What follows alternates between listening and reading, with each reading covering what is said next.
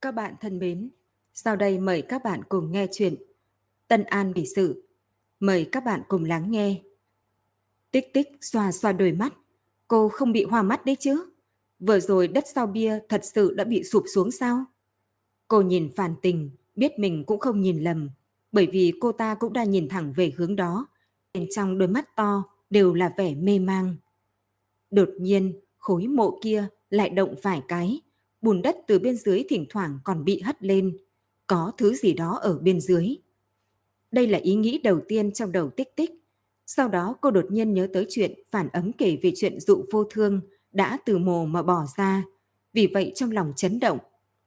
Chẳng lẽ vương ngộ thần cũng giống hắn, chưa chết mà lại từ dưới mồ bỏ dậy sao? Thế nhưng ý niệm này rất nhanh bị chính cô phủ định. Thi thể của vương ngộ thần mọi người đều đã nhìn thấy, Hắn chết không được toàn thây, sao có thể sống lại được chứ? Trừ phi, thực sự có điều gì đó yêu dị khiến y chết rồi mà còn vùng dậy được. Ý tưởng thình lình này khiến cô giật nảy mình. Vì vậy, cô vội vàng dùng một cánh tay đem phản tình ngăn ở đằng sau, từng bước một mà đi về phía đó. Lại một đám đất từ dưới bia mộ bay ra, tung tóe văng khắp nơi. Tích tích thấy một thân thể màu cho nhảy theo từ trong nấm mổ ra. Nó ở trong không trung lăn một vòng, sau đó nhẹ nhàng dừng ở trên bia mộ. Một đôi mắt đen lúng liếng, gắt gao nhìn cô cùng phản tình. Chuột ư? Trong mộ của ngộ thần sao lại có chuột? Phản tình sợ tới mức kêu to. Tích tích không biết trả lời thế nào, cũng không có thời gian để trả lời, bởi vì đất xung quanh bia mộ rơi xuống từng mảng. Cùng với đống đất sụp đổ, không biết bao nhiêu chuột từ bên trong nhảy ra. Có con nhảy đến trên mặt bia mộ, có con ngồi xổm ở bên cạnh, xám xịt một đoàn. Ánh mắt giống như kim châm mà đâm lên người bọn họ không có ý tốt. ầm vang một tiếng, bia đổ, lũ chuột chít chít kêu ầm, từ trên bia mộ nhảy xuống, dừng ở bên cạnh đống đất sụp đổ. Tích tích thấy bên trong đống cát có ẩn hiện một góc tối. Đó là quan tài của Vương Ngộ Thần, thế nhưng tựa hồ có gì đó không đúng. Bên trên quan tài giống như bị thủng một lỗ, lộ ra một khúc xương. Tâm tích tích thoáng chốc lạnh đi. Cô vừa định túm chặt phản tình ở đằng sau, thì phát hiện cô ta đã vòng qua người mình, bước chân liêu siêu như tùy thời có thể ngã. Đừng nhìn! Cô hướng phản tình chạy qua, muốn túm cô ta quay trở về. Nhưng lúc này có một con chuột từ trong mồ nhảy ra, vững vàng dừng ở bên chân hai người, trong miệng nó còn ngậm một thứ vừa dài vừa to. Tích tích nhìn nửa ngày, rốt cuộc mới phát hiện đó là thứ gì trong miệng con chuột. Cùng lúc đó, một cơn buồn nôn vọt ra khỏi yết hầu, khiến cô bất chấp phản tình mà xoay người đem mọi thứ trong bụng đều phun ra hết. Cổ họng cô nóng cháy, đỉnh đầu ẩm vang lên. Trong đầu chỉ có một câu đang lặp đi lặp lại. Chúng nó ăn thịt vương ngộ thần, ăn thịt vương ngộ thần. Dầm dầm dầm. Phía sau chuyển đến tiếng đá rơi xuống, tích tích ôm bụng đứng dậy, thấy phản tình đang nhặt đá ở trên đất, hướng những con chuột trong quan tài mà ném tới. Ta đập chết các ngươi, đập chết các ngươi. Cô ta lẩm bẩm, trong mắt đã có ánh sáng điên cuồng. Bọn chuột kêu lên điên cuồng rồi chạy ra khỏi mồ, nhưng không được vài bước thì chúng lại đứng lại bất động, rúc trong bụi cỏ giống như một khối thảm nhung màu xám. Không tốt rồi, Chúng nó khả năng sẽ bắt đầu cuộc tấn công mới. Mục tiêu lần này hẳn là chúng ta. Tích tích vội hô không ổn, duỗi tay lên hướng sau lưng sở soạn, thế nhưng chẳng bắt được thứ gì. Hôm nay cô đi vội, bảo kiếm không mang theo, chỉ có thể đối phó với đám chuột kia bằng tay chân. Chạy mau, nếu không kết cục của chúng ta không khác gì vương ngộ thần đâu. Cô giữ chặt tay phản tình vội vàng nói. Phản tình rốt cuộc nhận ra tình cảnh của mình. Cô ta thét chói tai, giống như sắp đông thủng yết hầu, rồi cùng tích tích chạy ra cửa lớn của mộ viên. Mới vừa chạy được hai bước, thì hai người đột nhiên dừng gấp, đồng thời ngừng lại. Hóa ra đằng sau các cô cũng đang ngồi đầy chuột. Nếu không phải các cô quay đầu lại, thì hẳn chúng nó đã bắt đầu tấn công. Làm sao đây? Phản tình luống cuống, mồ hôi lạnh chảy ròng ròng. Cô ta túm chặt lấy tay tích tích, hận không thể đem đầu ngón tay cô mà kéo xuống. Đừng hoảng hốt, chúng ta đưa lưng vào nhau, lũ chuột nhìn không thấy chỗ trống, sẽ không dám hành động dễ dàng. Tích tích nhẹ giọng an ủi cô ta. Nhưng cô cũng biết sinh vật như chuột rất thông minh. Chúng biết hai bên cách xa về thực lực, nên vô luận thế nào cũng sẽ công kích. Chẳng sợ hy sinh vài đồng loại cũng không tiếc. Cô nghĩ cũng không sai. Chỉ trong nháy mắt, mấy con chuột dẫn đầu đã hướng các cô chạy tới. Hơn nữa chúng giống như đã tìm được chỗ yếu của hai người. Không có một con nào chạy đến bến tích tích, mà toàn bộ đều nhắm về hướng của phản Tình, tới bên người cô ta, rồi theo váy mà bỏ lên. phản Tình hoảng sợ, lập tức nhảy lên, hai tay chụp loạn ở trên người, ý đồ đem những thân thể linh hoạt kia mà hất ra. Tích tích vội lấy tay hỗ trợ, lưu loát đem mấy con chuột trên người cô ta hất xuống, ném mạnh trên đất. Nhưng vào lúc này, càng nhiều chuột trên tới, một tầng đè nặng một tầng, không cam lòng mà tiến lên. Xong rồi! Phản tình rên rỉ một tiếng, cô ta tử bỏ, thân mình mềm như bông mà ngã trên mặt đất, chờ đợi vận mệnh cấp một đòn cuối cùng. Mèo! Một thân mình lông xù rơi vào trong ngực phản tình. Cô ta hơi mở mắt thì thấy trên người mình là một con mèo trắng mạnh mẽ. Nếu là ngày thường thì cô ta đã sớm thét chói tai đem con súc sinh này ném văng đi. Thế nhưng hiện tại, con mèo này lại khiến cô cảm kích, nước mắt nước mũi tung hoành. Tuy đối mặt với hàng ngàn hàng vạn con chuột, một con mèo cũng chưa chắc có tác dụng. Nhưng tiếng mèo kêu nghiễm nhiên đã khiến những con chuột này kinh sợ. Chúng lui về, nhưng không đi xa mà vẫn mai phục trong bụi cỏ như cũ, tìm kiếm cơ hội tiếp tục tấn công. Mèo mèo, là mày à? Tích tích ngồi xổm xuống, nhìn chằm chằm con mèo, nhìn máu trên ngực nó vẫn chưa khô. Miệng vết thương trên cổ nhìn vẫn rất ghê người. Hiển nhiên chính là con mèo trắng cô đã chôn bên bờ sông. Mày làm thế nào mà... Cô hướng con mèo trắng vươn tay, thế nhưng Miêu Nhi lại uyển chuyển, nhẹ nhàng hướng phía trước, nhảy đến trong bụi cỏ. Lồng nó dựng lên, đem thân hình vốn to lớn, lại càng to thêm vài phần. Đuôi dài ở sau người quăng bên nọ bên kia, khảm móng vuốt sắc như lưỡi câu lộ ra. Trong cổ nó phát ra tiếng cảnh cáo ô ô, thân mình cũng chậm rãi cong lên, làm ra tư thế chuẩn bị tấn công đám chuột. tìm tích tích lại như bị nhấc lên. Con mèo này thoạt nhìn có vẻ uy vũ, nhưng đồng bọn của nó đều đã chết dưới răng chuột. Nó hiện tại đơn thương độc mã, làm sao để đối phó đây? Nhưng một màn tiếp đó lại vượt xa dự liệu của cô. Đàn chuột trở nên im ắng, không tiếng động, rằng co với con mèo trong chốc lát, thì lập tức sôi nổi lùi về đằng sau, biến mất giữa những biên mộ san sát. Con mèo trắng quay đầu lại. Nhìn hai nữ nhân còn đang ngây ra như phỗng ở phía sau, liếc mắt một cái. Trong đôi mắt màu lam nhạt có một tia kiệt ngạo khó thuần. Sau đó nó quay đầu, bước bình tĩnh đi đến sâu trong mộ viên. Ta muốn biết chuyện về tẩm túy. Mãi cho đến khi phản tỉnh ngủ rồi, cô mới cùng phản phu nhân đi ra khỏi phòng. Tích tích mở miệng hỏi một câu đã giấu ở trong lòng thật lâu. Mười mấy năm trước, rốt cuộc đã xảy ra chuyện gì? Phu nhân, thỉnh bà kể rõ cho ta biết. Phản phu nhân lôi kéo tay cô ngồi xuống ghế đá trong viện. Bà nhìn chằm chằm ánh trăng trên bầu trời đêm, rồi khẽ thở dài. Ai, kỳ thực chuyện này cũng không phải là không liên quan đến huynh trưởng của cô. Nếu không có ngài ấy, phỏng chừng hiện tại trên đời này căn bản đã không còn Trấn Thanh Thủy nữa. 16 năm trước, ở Trấn Thanh Thủy từng xảy ra một hồi bệnh dịch. Trận bệnh dịch này bắt đầu từ số lượng lớn tầm bị chết. Lúc đầu là mấy nhà, sau dần lan tràn, còn tầm của mỗi nhà đều bị giảm đi. Có những nhà, chỉ trong một đêm, toàn bộ tầm ở trong tầm thất đều đã chết hết, chỉ còn lại những năm tầm đầy vết máu. Mà nguyên nhân tầm chết chính là do bọn chuột. Chúng nó thừa dịp bóng tối mà bò vào tầm thất, đem toàn bộ tầm đều ăn hết sạch. Ta nhớ rất rõ, vào lúc đó, chuột ở trong trấn ngày càng nhiều. Có khi đi trên đường, nếu không cẩn thận thì sẽ dẫm phải đuôi chúng. Mà lũ súc sinh này không sợ người, thỉnh thoảng ngây ngang chạy dọc phố xá, trông vô cùng kinh khủng. chấn dân chịu đựng sự quấy nhiễu của chúng, đêm không dám ngủ, cầm gậy gộc, canh giữ bên ngoài tầm thất. Phải biết, con tầm có lớn được thì mùa sau mới đảm bảo, Nếu chúng bị chết hết thì sang năm nhà nào cũng không có gạo để ăn.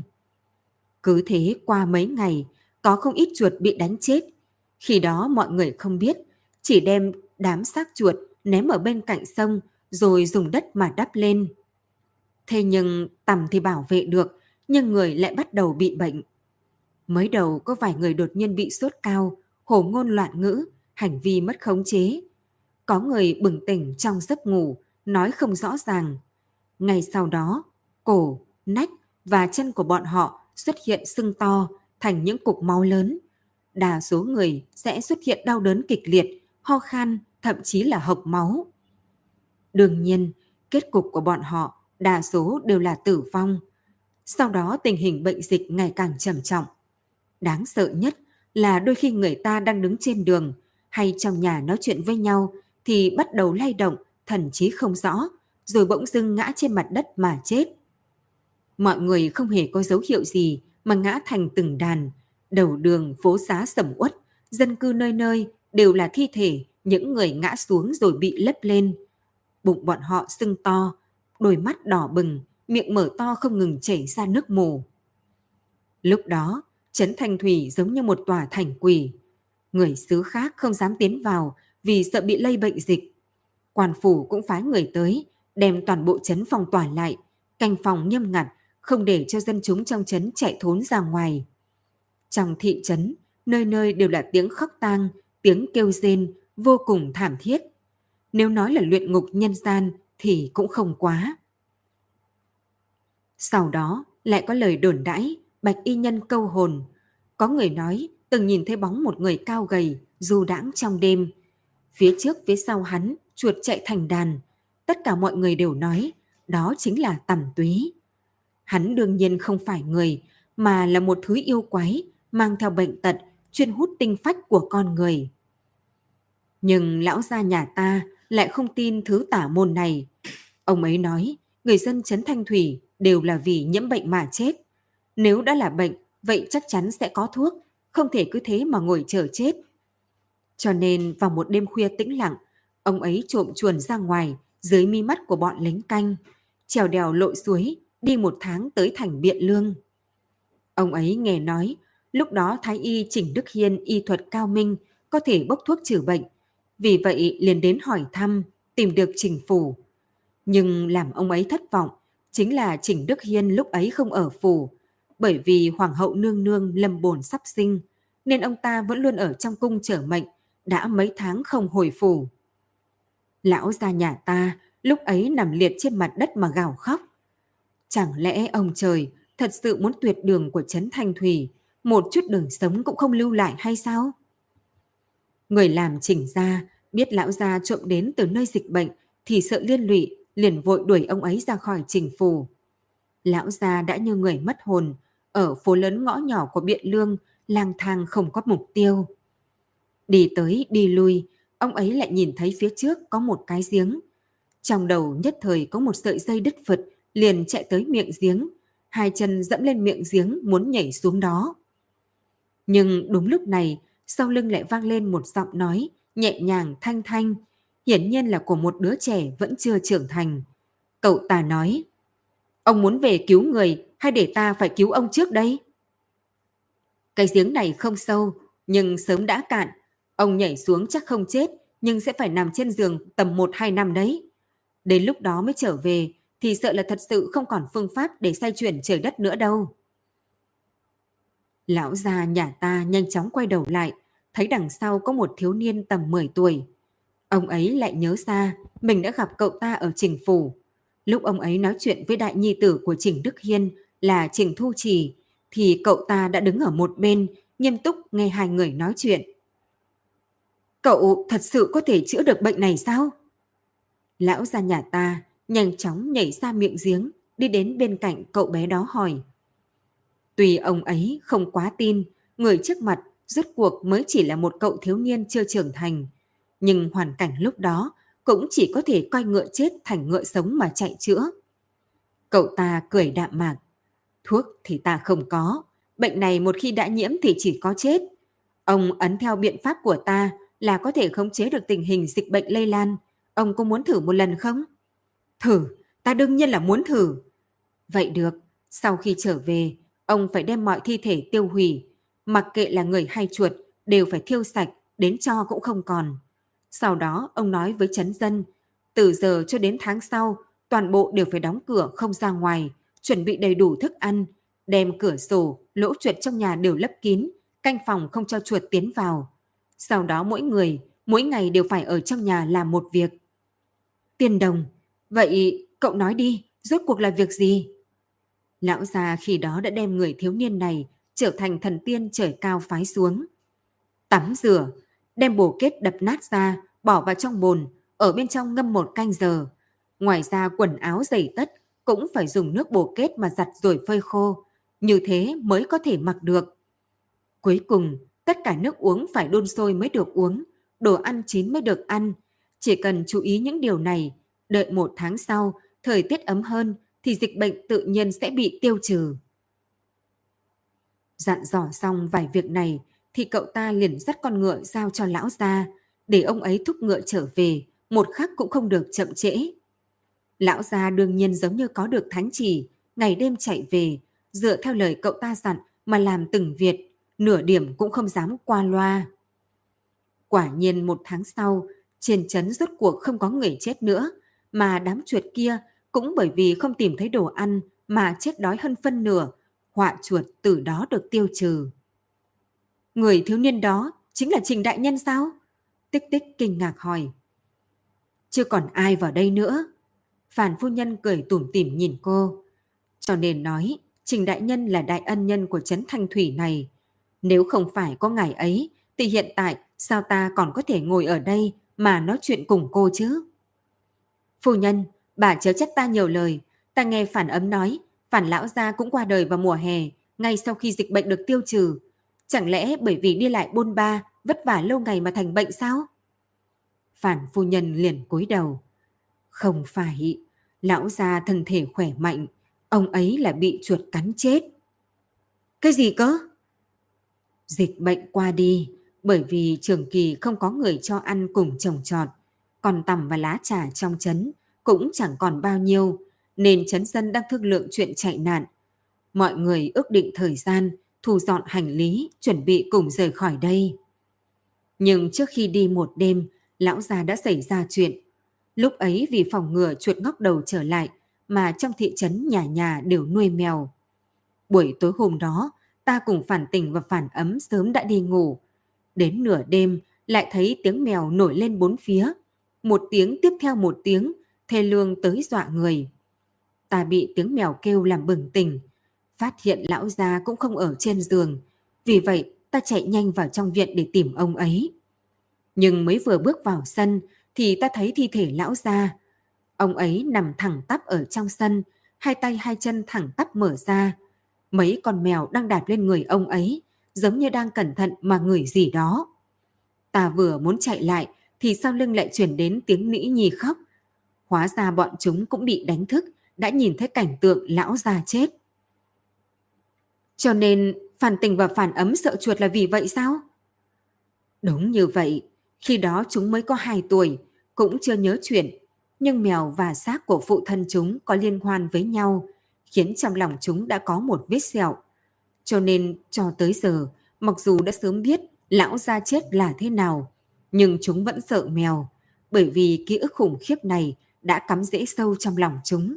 Có lẽ nó sẽ theo chúng cả đời. Thì ra là vậy. Tích tích than nhẹ một tiếng. Nhưng phu nhân vừa rồi nói, phản lão gia là bị chuột cắn chết mà.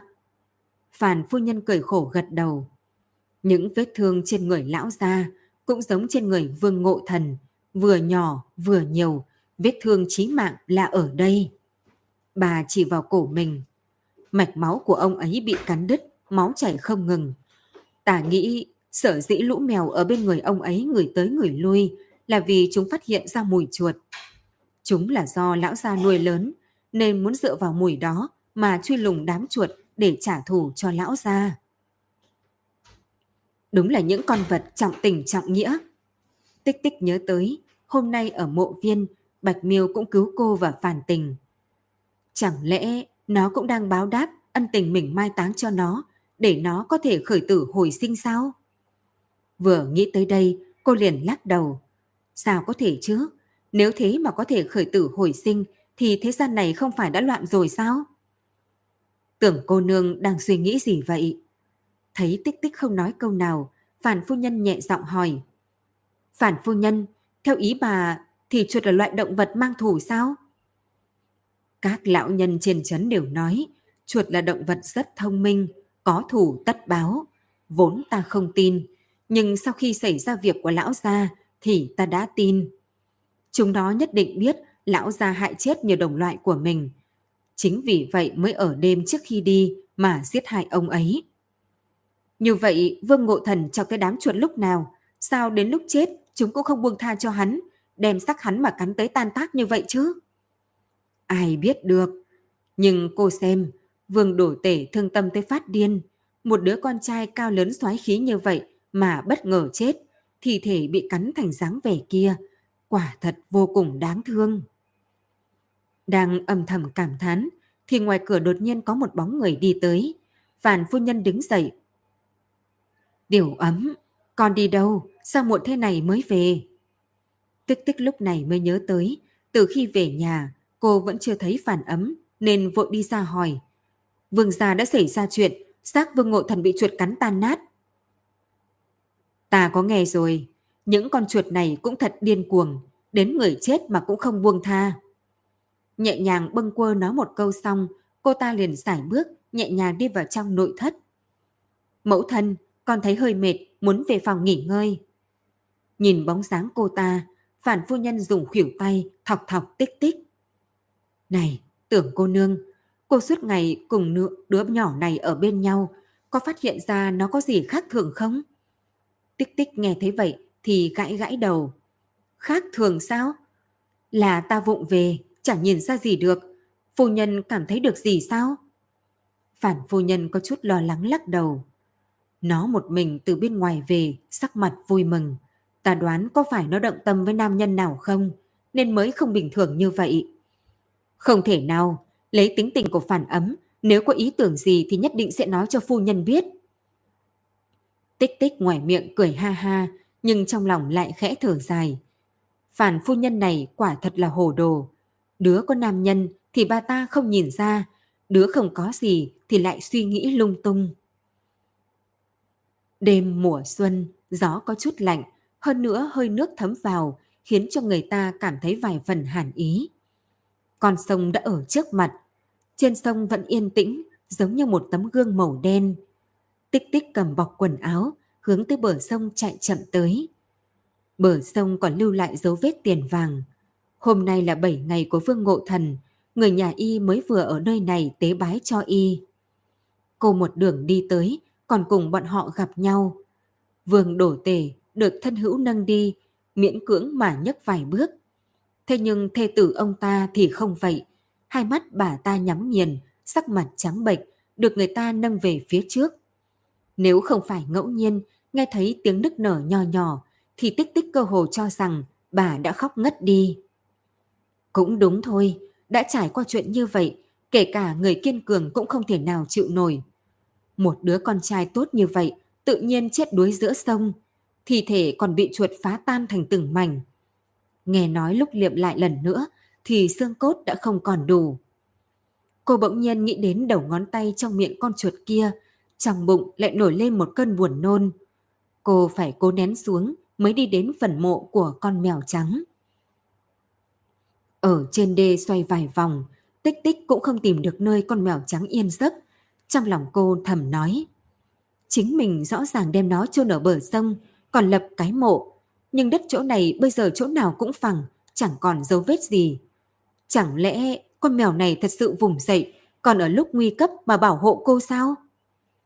Lúc cô nhíu mày trầm tư, thì không phát hiện ra mặt sông vốn bình tĩnh đã lặng lẽ nổi lên biến hóa. Giữa sông có thêm một đoạn sương mù, từng chút một hướng về bên bờ. Bên trong sương mù còn ẩn ẩn có tiếng khóc vang lên, bi thương, khi có khi không. Chờ đến khi tích tích ngẩng đầu thì đám sương này đã tới trước mặt cô. Trên mặt nước rung sinh lung lay trong chốc lát, biến ảo thành một bóng người trong suốt. Vương Ngộ Thần Nhìn hai chân người đó, phía dưới huyết nhục mơ hồ, chỉ còn lại mấy mảnh xương vỡ. Tích tích chậm rãi ngẩng đầu. Huynh có điều gì muốn nói, hãy nói với ta. Nói không chừng ta có thể giúp Huynh. Tuy rất sợ hãi, nhưng cô cuối cùng cũng không đành lòng.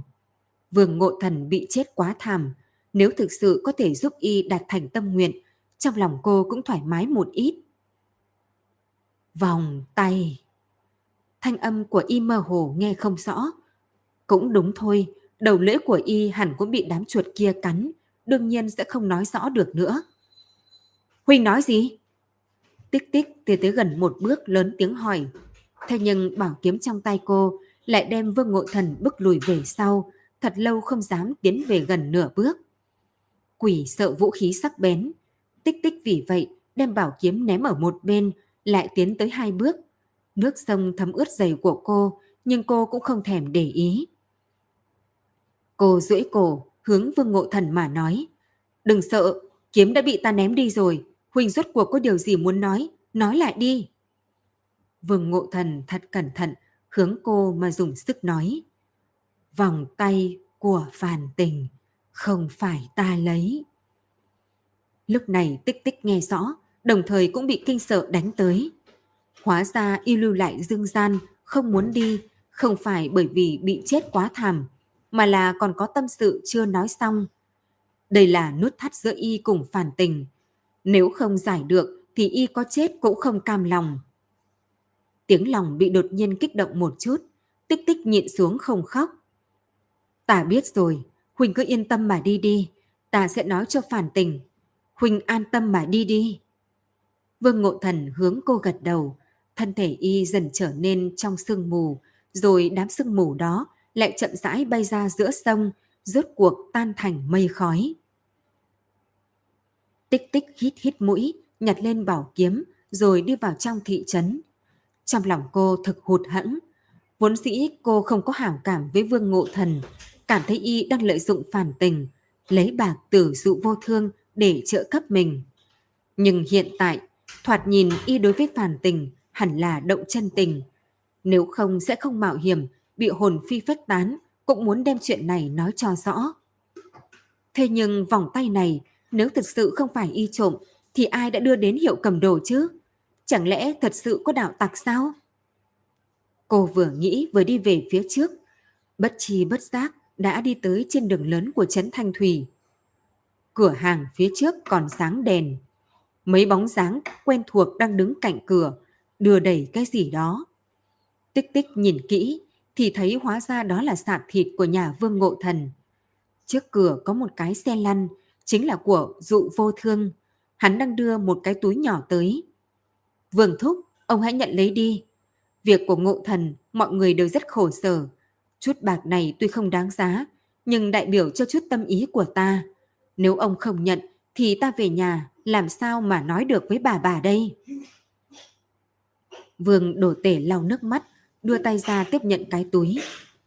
Dụ thiếu gia, cậu nói đi, ta bây giờ phải làm sao chứ? Ta chỉ có một đứa con này, nó đã chết thì ta còn biết sống thế nào nữa đây? Ông cùng thím còn trẻ, sau này đường còn dài, không có gì là không chịu nổi. Về sau có khó khăn gì thì cứ đến dụ ra tìm ta.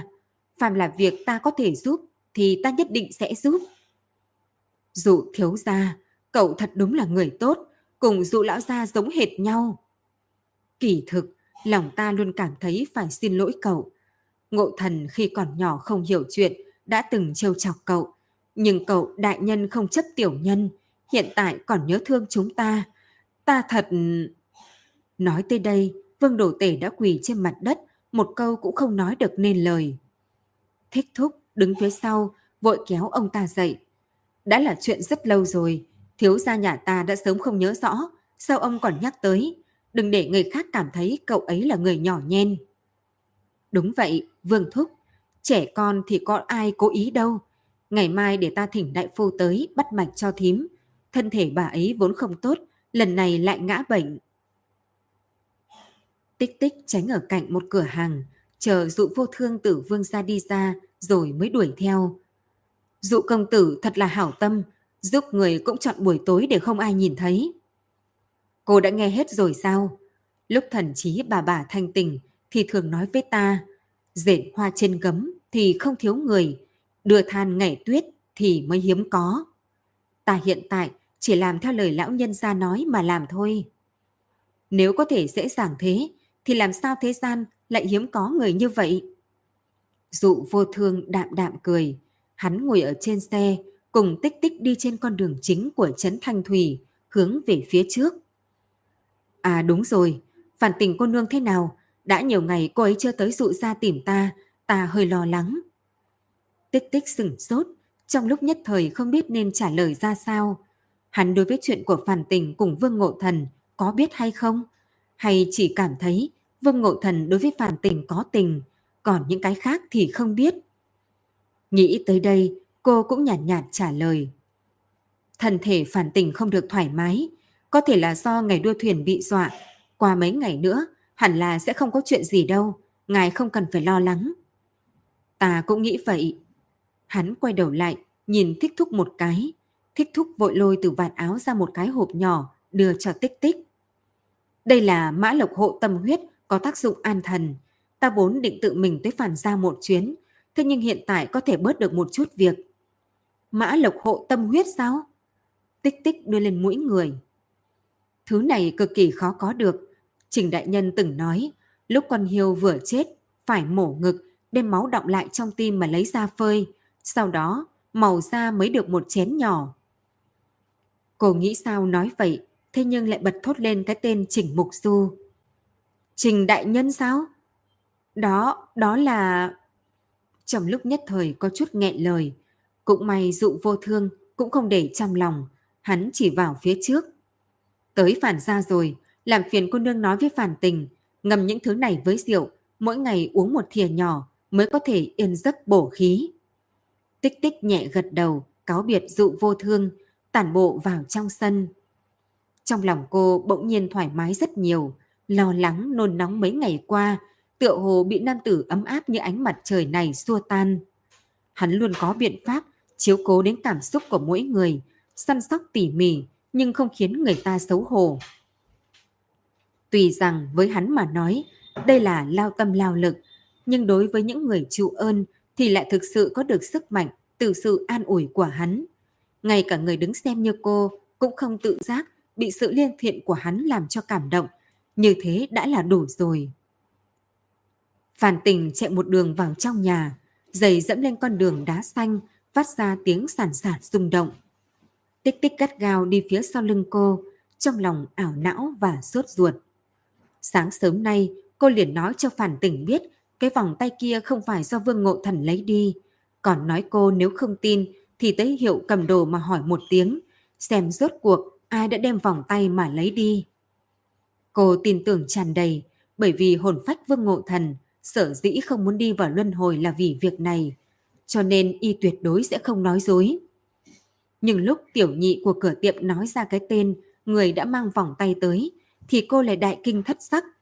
Mãi cho đến khi phản tình chạy ra khỏi cửa hàng, cô mới phản ứng lại mà vội vàng đuổi theo. ầm um! Cửa lớn phản ra đột nhiên bị đẩy ra. Phản tình đi tới bên cạnh phản ấm đang dùng bữa, hướng cô ta xòe tay. Vòng tay đâu? Phản ấm buông chiếc đũa. Tích tích nhìn thấy khóe miệng cô ta hơi run rẩy nhưng lời nói ra vẫn không nhanh không chậm. Vòng tay nào? Nhìn gương mặt muội muội không hề có chút nao núng, phản tình trong cơn giận dữ, liền kéo cổ áo phản ấm, đem cô từ trên ghế túm lên, hai mắt sáng như đuốc. Ngươi có biết không, chỉ bởi vì cái vòng tay này mà trước khi Vương Ngộ Thần chết, ta chưa nói với huynh ấy được một câu xuôi tai, chưa cho huynh ấy một sắc mặt tốt, tất cả đều là do ngươi ban tặng. Phản ấm lãnh đạm, đem bàn tay đang túm cổ áo mình bỏ ra. Cô ta nhìn phản tình, rồi đột nhiên nhún vai cười nói. tỷ tỷ đây là đang thừa nhận, tỷ và Vương Ngộ Thần có tư tình hay sao? Cô ta cố ý phóng cao giọng, khiến hàng xóm đều tụ lại, thò cổ vào mà xem chuyện vui. Phản vô nhân định đi lên che miệng phản ấm, thì lại bị cô ta tránh thoát, dễ như trở bàn tay. Cô ta đi tới bên cửa, lấy khóe mắt mỉa mai mà nhìn chằm chằm phản tình. Tất cả mọi người đều tới phân xử xem nào. Vị tỷ tỷ xinh đẹp này của ta, một bên cùng dụ công tử ái muội không rõ, bên kia lại dưỡng tên tiểu bạch kiểm là Vương Ngộ Thần.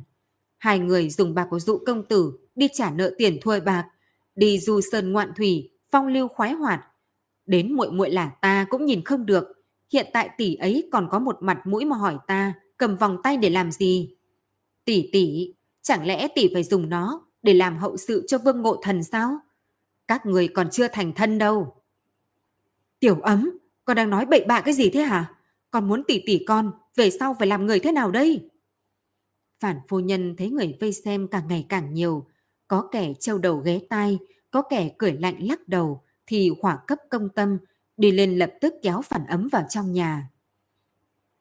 Tích tích lúc này mới hồi thần, cũng vội vàng đi lên trước, đem cửa viện đóng lại.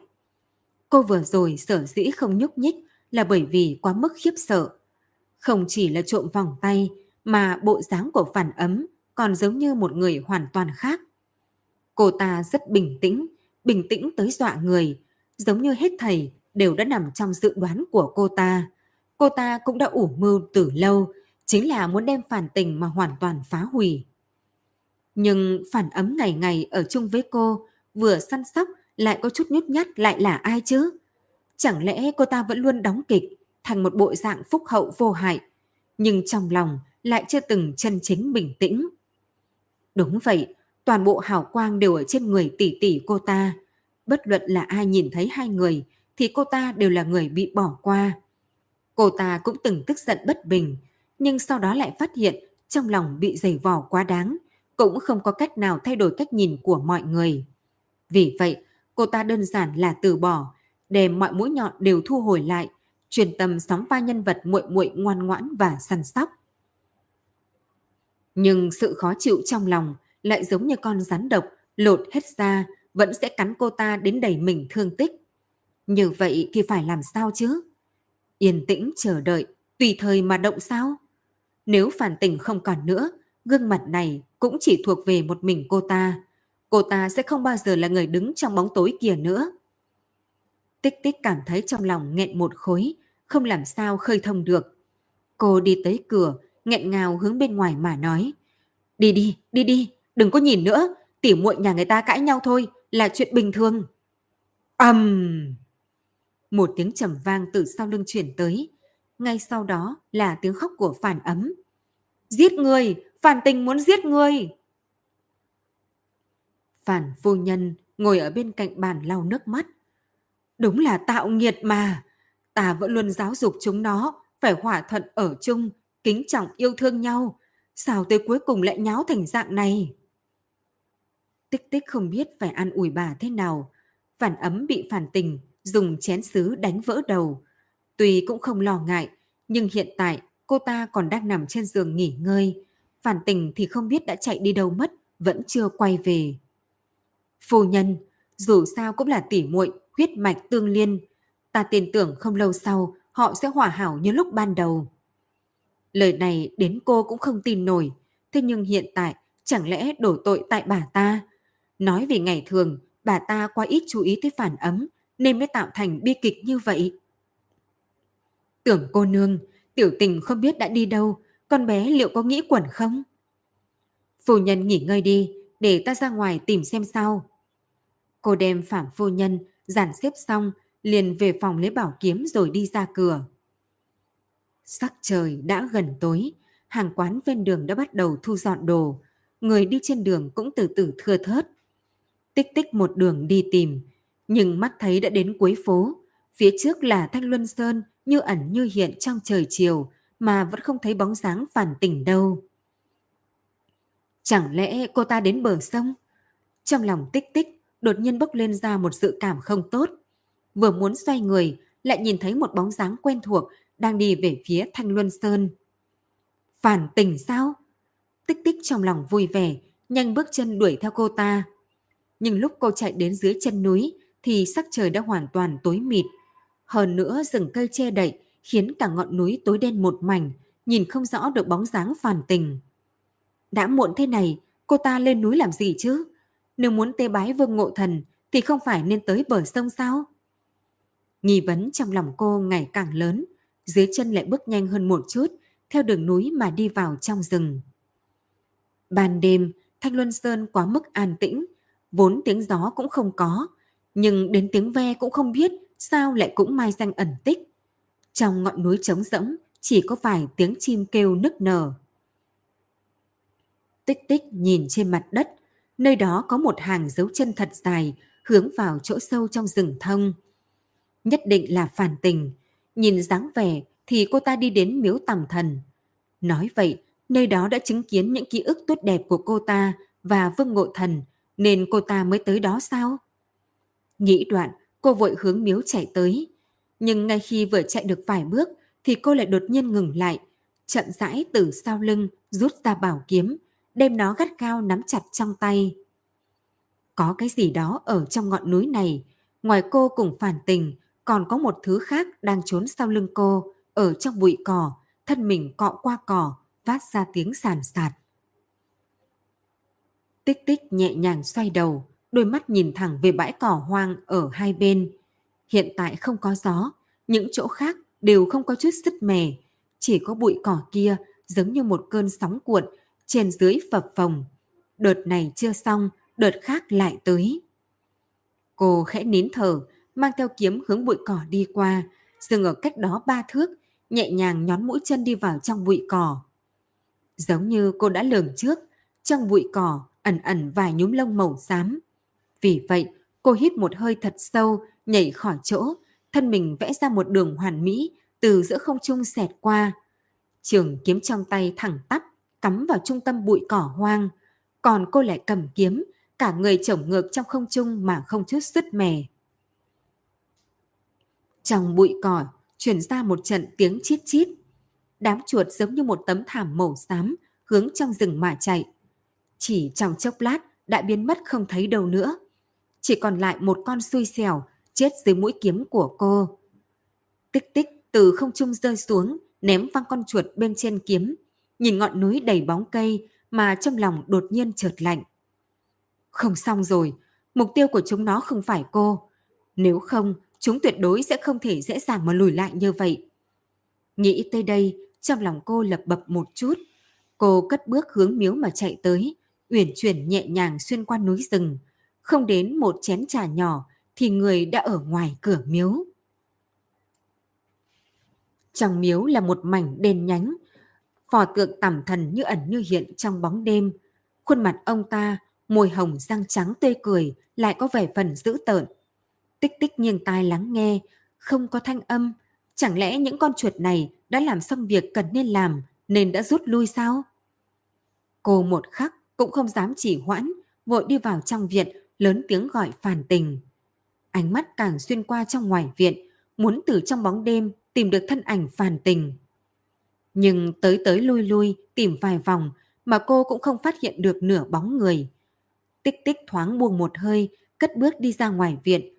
Còn chưa đi tới cửa thì trong rừng lại truyền đến một tiếng kêu thê lương, vừa cao vừa nhọn, làm lông tơ cả người cô đều dựng đứng, mồ hôi lạnh ướt lưng. Đã xảy ra chuyện gì? Cô lòng nóng như lửa đốt, dùng sức toàn thân mở hướng nơi phát ra âm thanh chạy tới.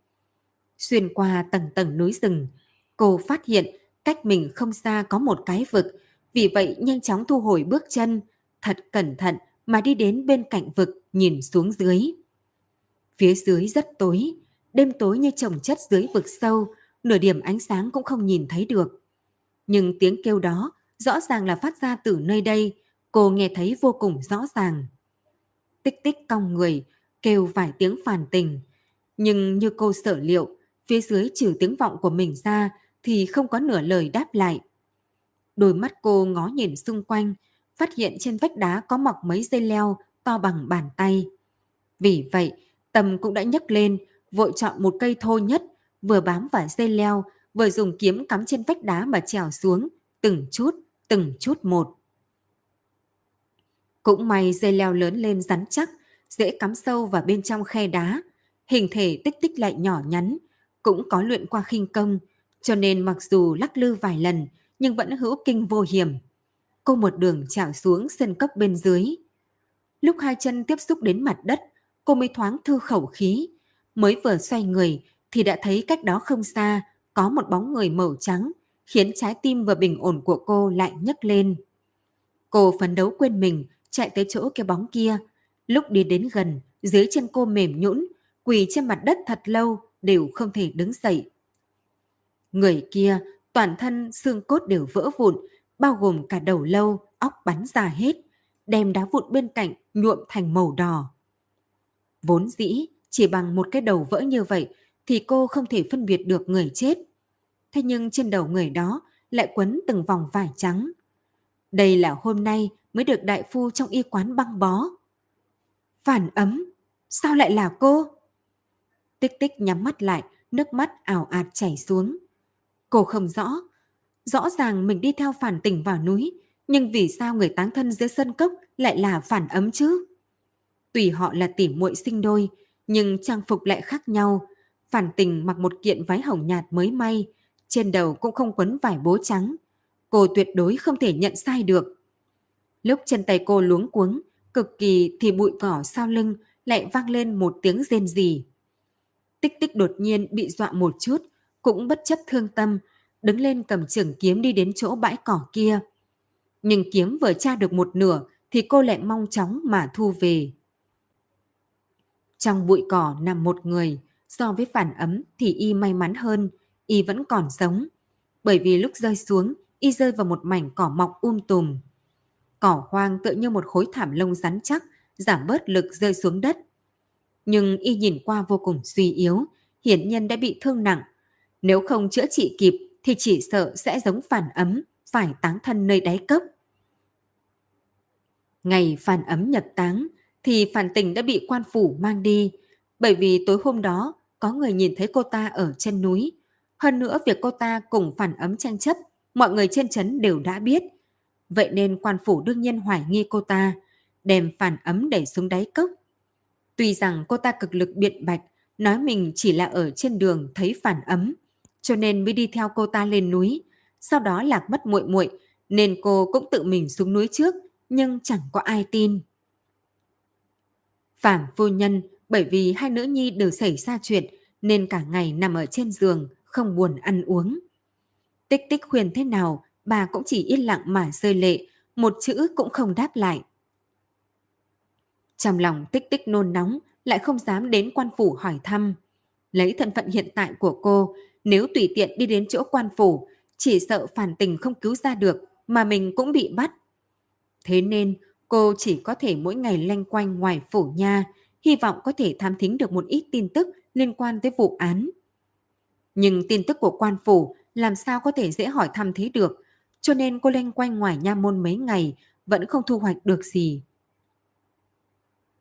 Hôm nay cô quyết định bí quá hóa liều, nhìn thấy mấy nha dịch từ trong đại môn đi ra. Cô liền thử lôi kéo làm quen, nhưng còn chưa đi được hai bước, liền thấy thích thúc đẩy dụ vô thương cũng đi từ trong phủ nha ra. Mấy nha dịch đem hắn đưa đến cửa, trên mặt mang theo nụ cười khách sáo. Dụ công tử, ngài đi về trước đi. Huyện lệnh đại nhân đáp ứng rồi, nhất định sẽ thả người. Ngài cứ yên tâm ở nhà mà chờ đợi tin tức. Dụ vô thương gật đầu, thích thúc vội đem mấy bao giấy đưa tới, ngoài miệng nói. Làm phiền các vị. Mấy nha dịch đem hắn cung tất cung kính mà nâng xuống bậc thang của nha môn, rồi mới đi vào trong phủ. Có tiền có thể sai khiến được ma quỷ, lời này xem ra là không giả. Dụ công tử, xem ra chuyện của phản tình tỷ có tin tức rồi. Tích tích từ sau cây cột đi ra, cô rất chướng mắt loại cấu kết này nên trong giọng nói có chút khó chịu. Tưởng cô nương, chính cô ở chỗ này lưu luyến mấy ngày, không phải cũng là vì cứu phản tình sao? Ta tin tưởng cô cũng giống ta, đều tin tưởng cô ấy không giết người. Bị người ta nói chúng tâm sự, tích tích cũng không phủ nhận. Ngày đó ta tuy tận mắt nhìn thấy phản tỉnh lên núi, nhưng không nghĩ rằng cô ấy hại chết phàm ấm. Thứ nhất là bởi vì phản tình, tự mình không thừa nhận. Cô ấy là người thế nào ta biết. Tuy miệng lưỡi sắc bén không tha người, nhưng lại không phải là người phức tạp. Cô ấy nghe tin phản ấm chết thì biểu cảm giật mình và bi thống kia không thể giả vờ được. Thứ hai, cùng ngày đó, ta ở trên núi đã từng nhìn thấy một người khác. Ta hoài nghi người kia mới là hung thủ giết người. Một người khác sao? Tích tích nhìn vào mắt dụ vô thương. Dụ công tử có biết tẩm túy không? Dụ vô thương cười đạm mạc. Có người nào ở Trấn Thanh Thủy mà không biết tẩm túy chứ? Chẳng qua ta không tin thần tin quỷ. Không phải tận mắt nhìn thấy thì ta nghĩ nó chỉ là truyền thuyết thôi. Dân chứ khi xưa chưa được khai hóa, gặp phải chuyện không giải thích được thì sẽ quy kết cho quỷ thần. Đây là chuyện hết sức bình thường.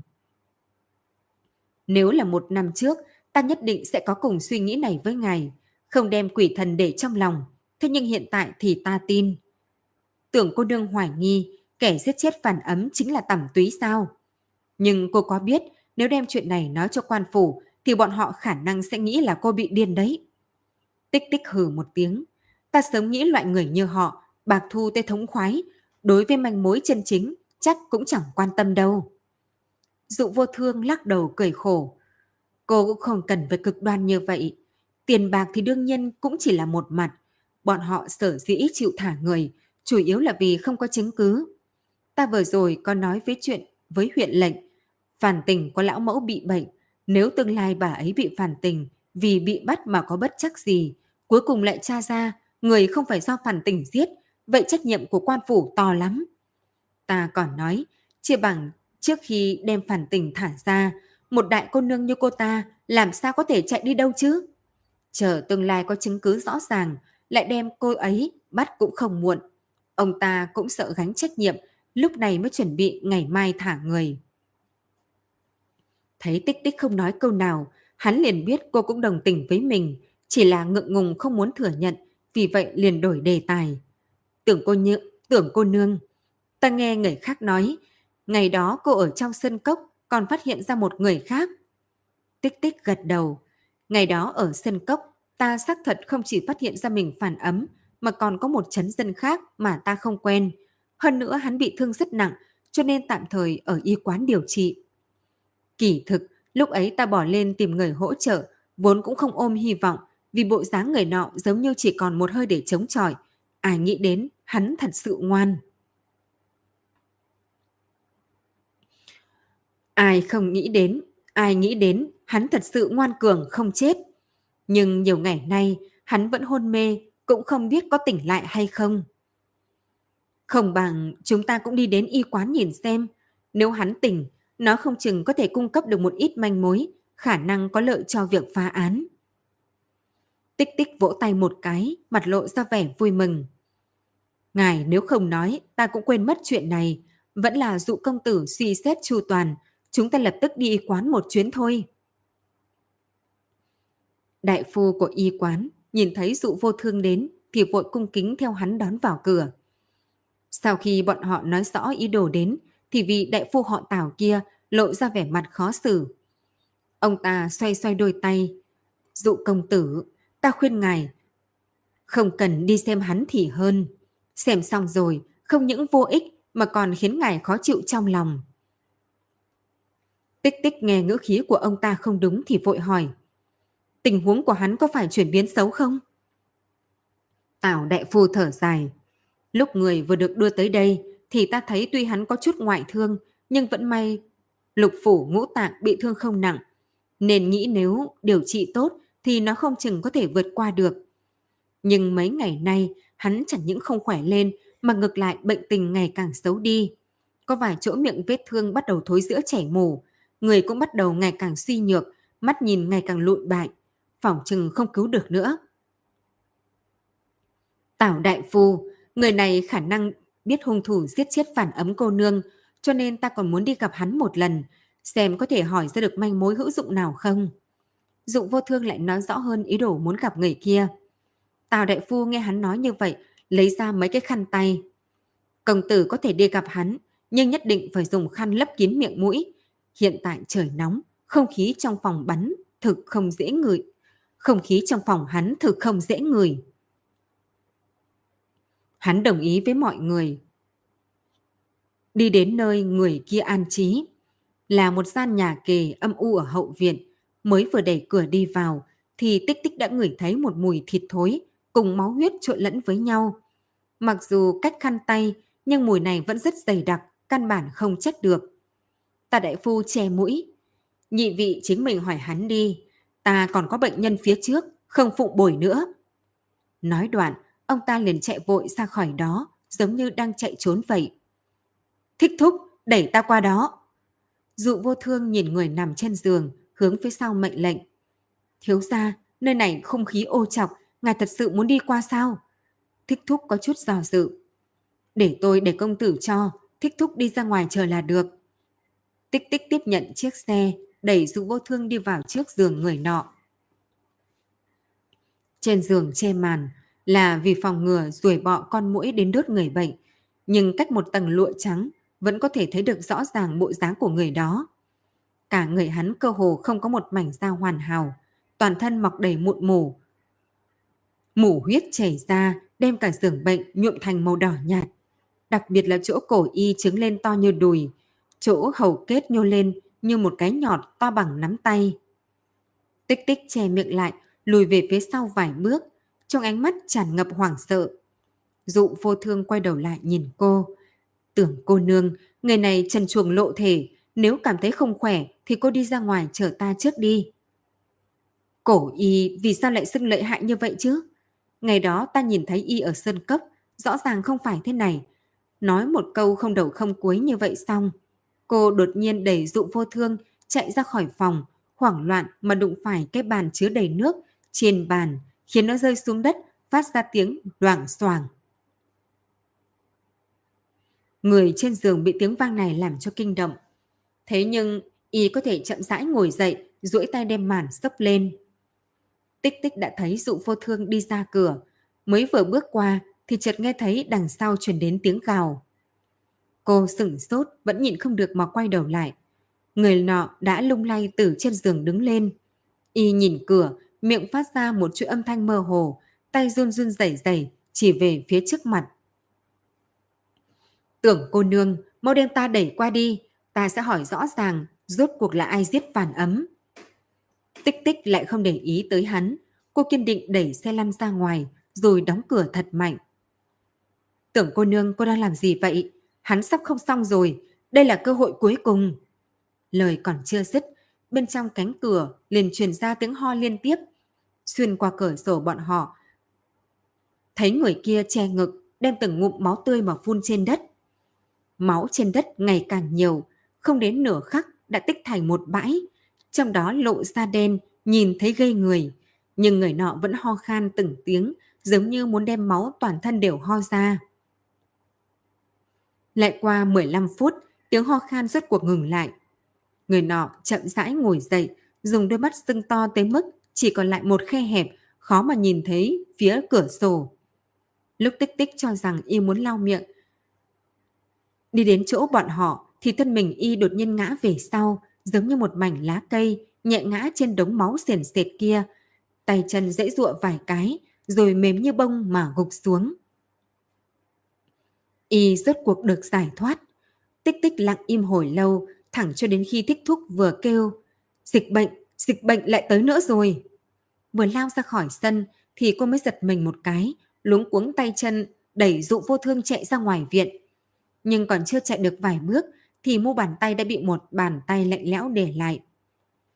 Tưởng cô nương, chúng ta, chúng ta không thể cứ thế mà rời đi. Sắc mặt dụ vô thương tái nhợt, nhưng lời nói lại ra kiên định không có phản bác. Với nhiệt độ này chỉ không đến mấy canh giờ, thi thể sẽ bị hủ bại, có mùi hôi thối. Tới lúc đó, tình hình bệnh dịch sẽ lan tràn không thể tránh khỏi. Hắn dứt khoát nhìn thẳng thân mình. Bi kịch 16 năm trước không thể lại tái diễn ở Trấn Thanh Thủy. Tích tích nhìn thân ảnh gầy yếu ngồi trên xe lăn, tâm tư căng chặt, chậm rãi được thả lỏng. Cô đến trước xe, nhìn thẳng vào mắt dụ vô thương. Dụ công tử, ngài nói chúng ta hiện tại phải làm thế nào đây? Tưởng cô nương nguyện ý giúp ta chứ? Ta nếu cứ thế đi thì sẽ không còn mặt mũi nào để về quê cũ. Dụ vô thương không hiểu thâm ý trong lời của cô, nhưng hắn đã chẳng còn tâm tình mà đi truy cứu, bởi vì trong y quán đột nhiên chuyển ra từng tiếng kinh hô. Là thích thúc đem tin tức kinh tâm này ra ngoài, khiến tình hình bị nhiễu loạn. Đốt lửa, thiêu nhà ở, ta nhớ rõ bà bà từng nói, nếu muốn trừ tận gốc, chỉ có thể dùng lửa để thiêu hết. đôi mắt dụ vô thương nhìn khắp viện, rốt cuộc rơi xuống một đống củi cao cao. Tưởng cô nương, dùng những củi này lấp kín cửa sổ, lại đốt chúng lên. Nhà này riêng rẽ, hẳn là sẽ không bén lửa sang những chỗ khác. Chỉ cần hỏa táng thi thể này, thì bệnh dịch sẽ không khuếch toán ra ngoài. Tích tích vội dựa theo lời hắn mà làm theo. Lúc bê một bó củi cuối cùng đến, cô hướng trong phòng nhìn lại. Chỉ thấy mắt người kia vẫn chưa nhắm, nước mủ đầy người vẫn đang chảy ra. Cô run lập cập, lùi về phía sau vài bước, đem một thanh củi đã châm lửa ném vào trong phòng. Sau đó đẩy dụ vô thương, lùi về phía sau. Hai người nhìn ngọn lửa ngày càng nhảy càng cao, cửa sổ và gia cụ đều bị cháy. Trong phòng chuyển ra tiếng lửa cháy thì mới thoáng yên tâm một chút. Ngọn lửa màu cam bỏ lên không trung từng chút một, hợp thành cùng với dáng đỏ của trời chiều. Đem chân trời nhuộm thành một khối vải đỏ. Hẳn là không có việc gì. Tích tích nhìn xà nhà bị đốt thành hai đoạn, nóc nhà toàn bộ bị sụp xuống lẩm bẩm nói. Dụ vô thường hơi nhíu mày. Sự tình còn chưa xong đâu, người này nhất định không phải nguồn lây bệnh. Tuy rằng y đã bị thiêu hủy, nhưng khó đảm bảo người khác không bị nhiễm. Những ngày này vẫn phải nhắc nhở chấn dân cẩn thận một chút. Hắn quay đầu lại nhìn tích tích. Tưởng cô nương, cô làm sao phát hiện thân thể y có dịch bệnh chứ? Lúc ta vừa nhìn thấy, còn tưởng những miệng vết thương đó là do hắn bị ngã xuống mới bị. Phản phu nhân từng nói, người bị nhiễm dịch bệnh thì ở cổ, nách, hai chân sẽ xuất hiện sưng to thành một bọc máu. Mà lúc ta phát hiện người này ở đáy cốc, tuy cả người đều bị thương nhưng cổ lại không sưng to. Hơn nữa Tào phu nhân, Tào đại nhân nói miệng vết thương của y không có chuyển biến tốt đẹp, ngược lại còn thối giữa chảy mù, cho nên ta hoài nghi y đã bị nhiễm bệnh đó. Đang nói thì trong viện đột nhiên chen vào không ít chấn dân. Bọn họ nhìn thấy ánh lửa vọt lên mà đến. Thích thúc cũng đi cùng bọn họ. Ông ta thử thăm dò nhìn vào trong phòng. Thiếu ra, thi thể người nọ đã bị thiêu hủy rồi sao? Dụ vô thương gật đầu. Thích thúc, ngày mai thúc đến Ích Châu, mua mấy xe bổ kết về đây, có lẽ Trấn Thanh Thủy cần dùng. Nói đoạn, hắn vừa muốn ra lệnh cho thích thúc đến đẩy mình, thì nhóm chấn dân lại quỳ xuống. Tầm thần chuyển thế, dụ công tử đúng là tầm thần chuyển thế. Nếu không có ngài, thì Trấn Thanh Thủy làm sao vượt qua một kiếp này đây? Đại nhân, hôm nay sao lại mặt ủ mày trao thế? Hài, người không nghe nói sao? Vị kia ở Kinh Thành đã xảy ra chuyện. Hắn chính là lão sư trước đây của đại nhân, cũng là chỗ dựa sau lưng của hắn. Hả? Hắn chính là môn hạ của thị lang sao? Nhưng ông ta có thể có chuyện gì chứ? Thằng con ngốc kia của ông ta gần đây không phải muốn cứu tân tức phụ sao? Nhưng ngày đó, tân nương tử ở trong phủ chờ mãi, vẫn không thấy tân lang tới. Người đoán xem là sao? Hóa ra sáng sớm đã có người cáo trạng lên hoàng thượng, đem một quyển sổ chỉnh lên trước điện quốc khánh. Trên đó có chứng cứ, ông ta ăn bớt ăn xén khi giám sát tu sửa đê lớn ở Hoàng Hà. Nghe nói, ông ta rút từ công trình này 600 lượng bạc trắng. Thánh thượng tức giận, lập tức liền sai người, đem ông ta giam vào đại lý tự để thẩm vấn. Nhưng ai ngờ, người của thánh thượng vừa mới tới phủ thì lại phát hiện một nhà ba người họ không thấy đầu nữa. Hẳn là sáng sớm, ông ta nhận được tin đã vội vàng trốn mất, tới giờ vẫn không bắt được người đâu. Thế thì thật là quái lạ. Trong cung ngoài cung canh gác nghiêm ngặt như vậy, người nào có bản lĩnh có thể đem sổ sách để ngay trước điện quốc khánh chứ? Ai biết được, tóm lại chuyện này kỳ quặc là thật. Ông ta vốn muốn cưới thêm vợ cho nhi tử để trong nhà có tôn tử. Ai ngờ lại rơi vào kết cục như vậy. Cho nên đại nhân chúng ta mới cả ngày giàu dĩ. Tích tích tránh ở một bên phía sau cây cột, nghe hết những lời này. Sau lưng cô đã thấm một tầng mồ hôi, khiến quần áo dính chặt vào lưng. Thế nhưng trong này lại thư thái mát mẻ. Khóe mắt cô có dòng nước mắt chảy xuống, cô vội duỗi tay ra lau đi. Vừa mới lau khô thì môi lại nổ ra nụ cười như chút được gánh nặng. Cô cứ thế vừa khóc vừa cười, đứng ở ngoài nha môn, hoàn toàn không màng đến người đi đường đang chỉ chỉ trò trò. Đúng vậy, cảm giác sống sót sau tai nạn thực quá mức diệu kỳ. Cô hiện tại không chỉ không cần gả cho tên quốc ngạn kia nữa, mà mấy ngày nữa hẳn là có thể trở về thành Tân An. Lại có thể nhìn thấy đại nhân cùng Tấn Nhi. Đúng rồi, còn có cả Yến cô nương. Chuyện này cô ấy nhất định cũng có nhiều đóng góp. Tới lúc đó, cô nhất định phải hảo hảo cảm ơn cô ấy mới được. Tưởng cô nương! Giọng phản tình từ cửa nha môn chuyển tới. Sắc mặt cô ta tái nhợt, tinh thần lại tốt hơn mấy ngày trước không ít. Dụ vô thương đi bên người cô ta lại có vẻ mặt lo lắng. Phản tình ở bên trong ăn ngủ đều khó chịu. Tưởng cô nương, sau khi cô trở về, phiền cô chiếu cố tốt cho cô ấy. Tích tích tạm thời buông xuống tâm sự của mình, nhanh chóng chạy về phía phản tình, cầm lấy tay cô. Thật tốt quá, bá mẫu ở nhà chờ đến nóng lòng, mau cùng ta trở về đi. Phản tình lại hướng cô nhẹ nhàng cười. Chờ ta một chút, ta có chút lời muốn nói cùng với dụ công tử. Nói xong chúng ta liền về nhà. Ta đã nói rõ với vô thương rồi. Phản tình uống một ngụm cháo, rồi lại phun ra một câu không đau không ngứa như vậy.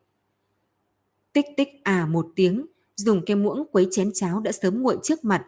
Trong lòng nhất thời trăm mối, cảm xúc ngổn ngang, không nói rõ được điều gì. Ta làm thế là vì muốn tốt cho hắn. Ta cũng biết mình có thể từ trong nha môn ra ngoài là nhờ có hắn hòa giải. Nhưng tích tích, ta thật sự không đành lòng lại lừa dối hắn. Từ đầu tới cuối, lòng ta đều chỉ có vương ngộ thần. Hắn đối với ta tận tâm tận lực như vậy, khiến ta càng thêm không đành lòng. Sớm nói rõ với hắn, thì mọi người đều tốt. Tích tích biết phản tình nói không sai, nhưng cô đột nhiên nhớ tới ánh mắt tràn ngập chờ đợi của dụ vô thương ở trước nha môn.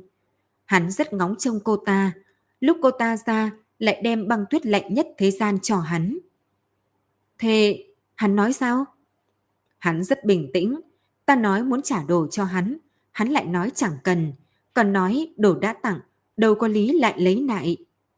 Chỉ có thế thôi sao? Thế cô còn muốn thế nào nữa? Vô thương là người lý tính, chẳng lẽ cô tưởng hắn sẽ vì ta một khóc hai nháo, ba thắt cổ hay sao? Phan Tình cười cười rồi tự mình uống cháo tiếp. Tích tích nhìn cô ta, không biết vì sao lại nghĩ tới phản ấm. Kỳ thực, tỉ muội hai người về bản chất không khác gì nhau, đều ích kỷ, lạnh nhạt, không có tâm lý, tổn thương người khác còn không tự biết, lại muốn tự mình tìm cớ để được yên tâm thoải mái. Tích tích cảm thấy ngực bị đè nén. Cô đột nhiên rất muốn lập tức rời khỏi đây, rời khỏi Trấn Thanh Thủy. Vì thế đứng dậy nói, ta không muốn ăn nữa, muốn ra ngoài đi dạo. Phan Tình chỉ lo uống cháo. Cô ta đói bụng, mấy ngày nay cũng chưa được ăn một bữa cơm giao hồn. Hiện tại về nhà mình, muội muội khiến người ta chán ghét cũng không còn nữa. Trong lúc nhất thời, cô ta thấy thần thanh khí sàng.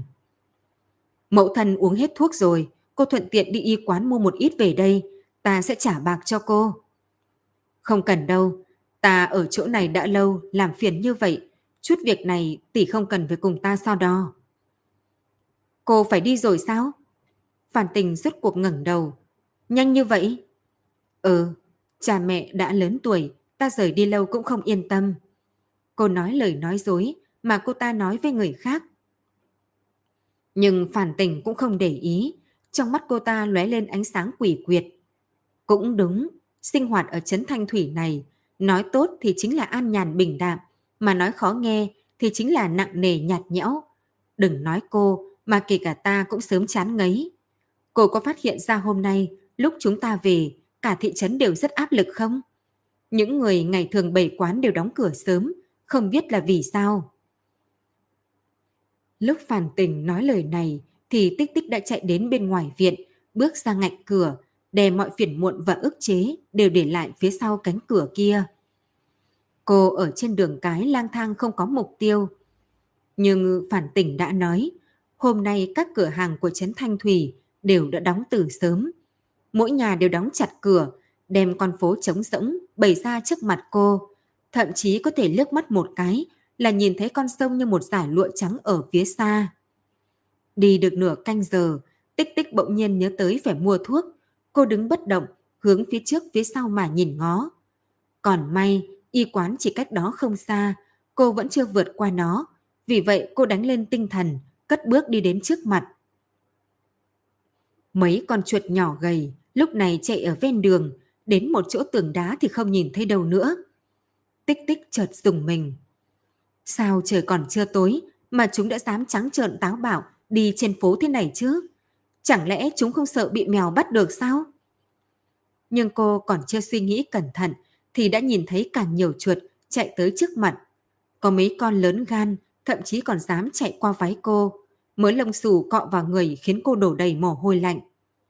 Không đúng, sao nhiều chuột thế này mà một con mèo cũng không thấy đâu? Trấn Thành Thủy nhà nhà đều nuôi mèo cơ mà. Không có khả năng chúng nó không đánh hơi được chuột. Mang theo nghi ngờ, cô hướng y quán đi tới. Vốn lo y quán sớm đóng cửa như những cửa hàng khác. Nhưng tới trước mặt cô lại phát hiện cửa lớn rộng mở. Vị tào đại phu kia đang ở trên quầy, giống như đang ngủ gà ngủ gật. Đại phu! Mới vừa bước vào cửa chính, bên chân lại là một trận sột soạt. Cô cúi đầu thì thấy mấy con chuột đang chạy vội vã qua trước mặt cô. Thân ảnh sau đó nhanh chóng biến mất trong ánh chiều tà trói lọi. Sao trong y quán lại nhiều chuột thế này? Tích tích trong lòng cả kinh, vội vàng ngẩng đầu, cánh tay tào đại phu mềm như bông, rũ từ trên quẩy xuống. Trên mu bàn tay có một cái đốm đỏ không quá rõ, chưa thâm, nhưng tích tích biết không lâu nữa nó dần sẽ biến thành màu đen. Bên trong còn có máu loãng xiển xiệt chảy ra. Trong lòng cô là một mảnh lạnh lẽo, vội lùi về phía sau, xé xuống một góc áo để che mũi. Trong lúc nhất thời không biết có nên đi qua không. Ông ta đã chết sao? Hay là đang hôn mê? Trước khi không rõ ràng thì cô không thể giống như hôm qua, thống khoái mà thiêu hủy cả căn phòng. Vậy hiện tại phải làm sao đây? Cứ để mặc ông ta nằm đây sao? Đúng rồi, dụ công tử. Trong lòng tích tích hiện lên một đạo ánh sáng. Hắn là người không gì không làm được, chắc chắn sẽ biết tiếp theo nên phải làm sao. Nghĩ đoạn, cô đem cửa y quán đóng kỹ, lại tìm mấy ván gỗ chèn cửa lại, rồi mới chạy về hướng dụ phù. Dọc theo đường đi, cô chẳng nhìn thấy một bóng người nào. Trấn Thanh Thủy hiện giờ giống hệt 16 năm trước như một tòa thành chết. Ánh hoàng hôn từng chút một lùi về đằng sau, hy vọng trong lòng tích tích cũng như ánh chiều tà sắp tắt, bị chậm rãi ăn mòn. Cô tựa hồ phát hiện nguyên nhân nhóm chấn dân đóng cửa không ra. Cầu hồ trước mỗi nhà mỗi hộ đều có mấy khay nuôi tầm, chúng đều bị vứt bỏ, bởi vì trên đó đều là máu tầm xanh um. Nói ngắn gọn thì toàn bộ tầm của Trấn Thanh Thủy không đến nửa ngày đã bị chuột ăn sạch. Tầm túy tới, tầm túy thật sự tới rồi sao? Nghĩ đoạn, cả người tích tích giật mình. Cô nhìn chằm chằm một cái ngõ nhỏ cong cong. Bên trong ngõ nhỏ có một bóng người khoác áo bào trắng đang di chuyển chậm gì gì. Dưới cái mũ đen nhánh của y có thể thấy được hai điểm lục quang. Cô võ nhẹ gò má của mình một chút. Tưởng tích tích, hiện tại không phải thời điểm để ngươi suy nghĩ lung tung. 16 năm trước, đại nhân có thể nghĩ ra được biện pháp đối phó với bệnh dịch, thì ngươi hiện tại chỉ đứng ngốc ở đây. Tay chân luống cuống, tự mình dọa tự mình hay sao? Trong lòng cô, đem bản thân ra mắng một trận, mắng xong lại đấm ngực dậm chân. Cái túi hương Yến Nương đưa để trong bao hành lý đã bị con ngựa kia mang theo mất rồi. Nếu không kể cả có tẩm túy thì cô cũng không cần phải sợ hãi. Nhưng hiện tại những thứ này là vô dụng. Đại nhân không ở đây, Yến cô nương cũng không ở đây, chỉ có thể dựa vào chính cô căng ra đầu mà nghĩ cách. Tích tích vừa nổi giận với mình, vừa bước nhanh về dụ phủ. Cô không dám đi hẻm nhỏ, chỉ dám đi đường chính của Trấn Thanh Thủy. Bởi vì mỗi khi đi qua một cái hẻm nhỏ, đều có thể nghe được tiếng nhấm nuốt từ bên trong truyền tới. Những con vật nhỏ thường trốn trong chỗ tối, hiện tại đang kết bè kết đội ở bên nhau, mà thứ chúng nó đang liều mạng gặm chính là sinh vật ngày thường chúng ghét nhất. Mèo. Chẳng qua hiện tại, những con mèo này đều đã trở thành đồ ăn trong miệng chúng. Chuột quá nhiều, mèo căn bản không có khả năng chống cự. Cũng giống như những con tằm kia, tất cả đều trở thành đồ ăn trong bụng lũ chuột. Phòng tuyến trong lòng cô gần như hỏng mất. Cũng may lúc này cô thấy được vài tia ánh sáng. Dụ phủ cách đó không xa, đang đóng chặt cửa, lộ ra ánh đèn dầu màu cam. Tích tích thở hồn hền, màng tai sắp bị tiếng thở dốc của mình đập cho tới nứt ra. Nhưng dưới chân lại vẫn không ngừng lại. Niềm hy vọng sắp tắt trong lòng lại từng chút một được thắp lên. Đèn trong dụ phủ vẫn sáng. Tốt quá, điều này chứng tỏ dụ vô thương không sợ tầm túy giống người khác, cũng không cuộn trong góc nhà. Hắn nhất định đang tìm cách đối phó, nghĩ làm sao đuổi dịch bệnh ra khỏi trấn Thanh Thủy. Đúng rồi, ngày hôm qua hắn còn lệnh cho thích thúc đi mua bổ kết, lại dựa theo phương pháp của đại nhân, nhà nhà đóng cửa, tắm gội thay quần áo, dịch bệnh sẽ giống như 16 năm trước, biến mất vô tung. Nghĩ đoạn, tích tích đã bước lên thềm đá của dụ phủ gõ cửa lớn. Dụ công tử, thỉnh mau mở cửa, ta có chuyện muốn thương lượng với ngài. Chờ mãi, chờ mãi, cửa vẫn không thấy có động tĩnh. Cô hoảng sợ. Chẳng lẽ trong dụ phủ không có người sao? Cô đem thân mình dán lên ván cửa, cẩn thận nghe ngóng động tĩnh bên trong. Trong đó hoàn toàn không có động tĩnh, yên lặng tới dọa người. Điều này thật không bình thường. Trong dụ phủ, kể cả nha hoàn và hạ nhân cũng có không dưới 30 người. Ngày thường đều là tiếng ồn ào vô cùng náo nhiệt, tuyệt đối không yên tĩnh như một nấm mồ giống như hôm nay. Trong lòng cô cuống quýt, tích tích liều mạng đẩy vài cái, thế nhưng phát hiện cửa đã bị chốt từ bên trong, căn bản không thể mở ra được. Vì vậy, cô đem đôi mắt nhìn qua khe cửa, muốn từ khe hẹp ở đó thăm dò đến tột cùng bên trong là thế nào. Bên trong dụ phủ, đèn đuốc sáng trưng, trong viện cũng đốt đèn dầu, chiếu cả mảnh sân thành một mảnh màu cam, thoạt nhìn yên lặng nhu hòa. Nhưng trong cảnh an bình này lại không có một bóng người. Những nhà hoàn và gã xây vặt kia đã đi đâu chứ? Dụ công tử lại đang ở đâu? Chẳng lẽ đám chuột không chỉ công kích lũ tằm và mèo mà còn không buông tha người sao? Nghĩ tới đây, trong lòng cô lập bập một chút, xoay người liền đi về đứng hướng tường vây. Nhưng ngay lúc cô quay đầu, thì thấy trong khe cửa hiện lên một bóng trắng cùng hai điểm u quang màu xanh. Ngay sau đó cửa mở, tích tích không kịp lui về phía sau, cả người đã ngã về phía cửa. Thích thúc đẩy dụ vô thương xuất hiện ở đằng sau cánh cửa. Tích tích nhìn thấy hắn thì vội vàng bò dậy, đi đến bên hai người, rút bảo kiếm tùy thân ra, hai mắt cảnh giác nhìn mỗi góc trong viện. Dụ công tử, trong viện có phải còn có những người khác không? Giọng cô thực nhẹ, giống như sợ kinh động đến thứ gì đó.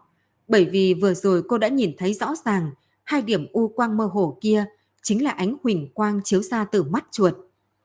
Người sao? Nha hoàn và bọn hạ nhân đều đã chạy sạch rồi. Hiện tại toàn bộ dụ phủ, trừ ta cùng bà bà, cũng chỉ còn lại thích thúc. Dụ vô thương cười khổ.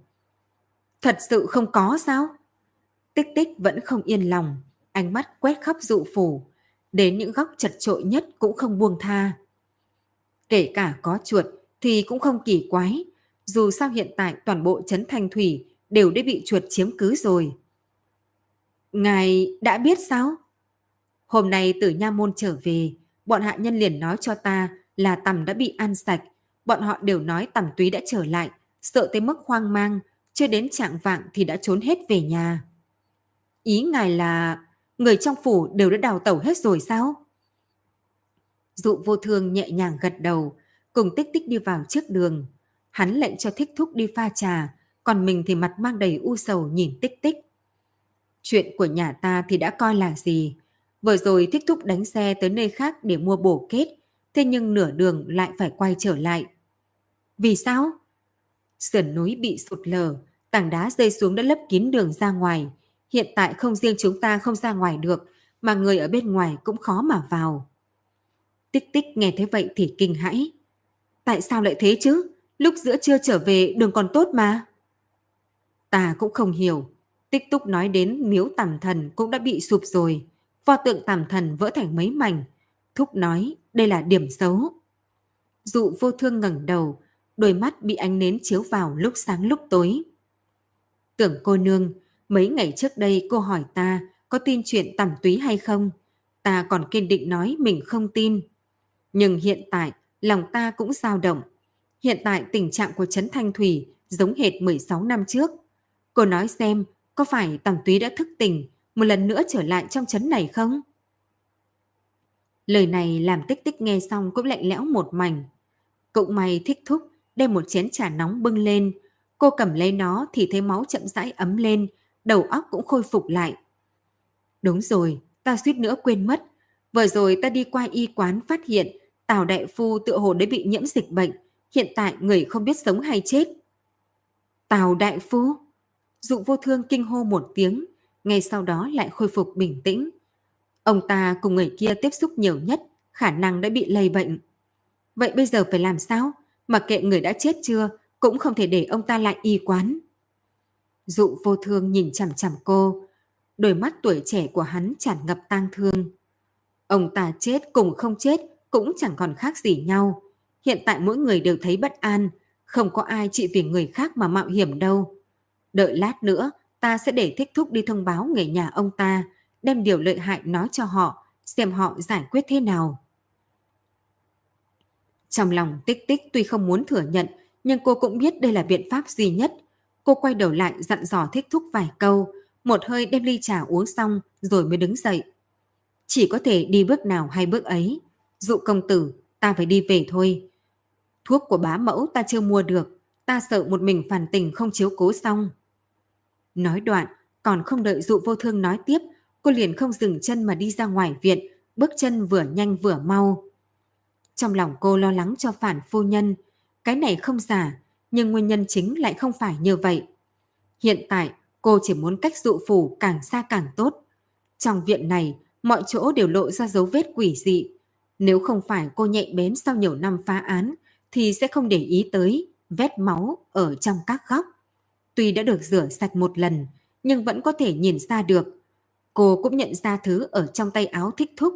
Tuy nó chỉ lướt qua, nhưng vẫn bị cô nhìn thấy rõ. Cô muốn biết nguyên nhân dụ lão gia chết sao? Việc này đã qua nhiều năm rồi, vì sao đột nhiên lại nhắc tới chứ? Lúc này Phan Tình nhìn tích tích vẻ mặt khó hiểu. Tỷ cứ nói cho ta đã, lát nữa ta giải thích nguyên nhân cho tỷ nghe. Ta cũng chỉ nghe mẫu thần nói, cái chết của ông ấy cũng không có gì hiếm lạ, nhưng lại giống phản ấm, đều là ngã xuống đáy cốc kia, cứ vậy mà chết. Lòng bàn tay tích tích đổ mồ hôi, cô bắt lấy tay phản tình.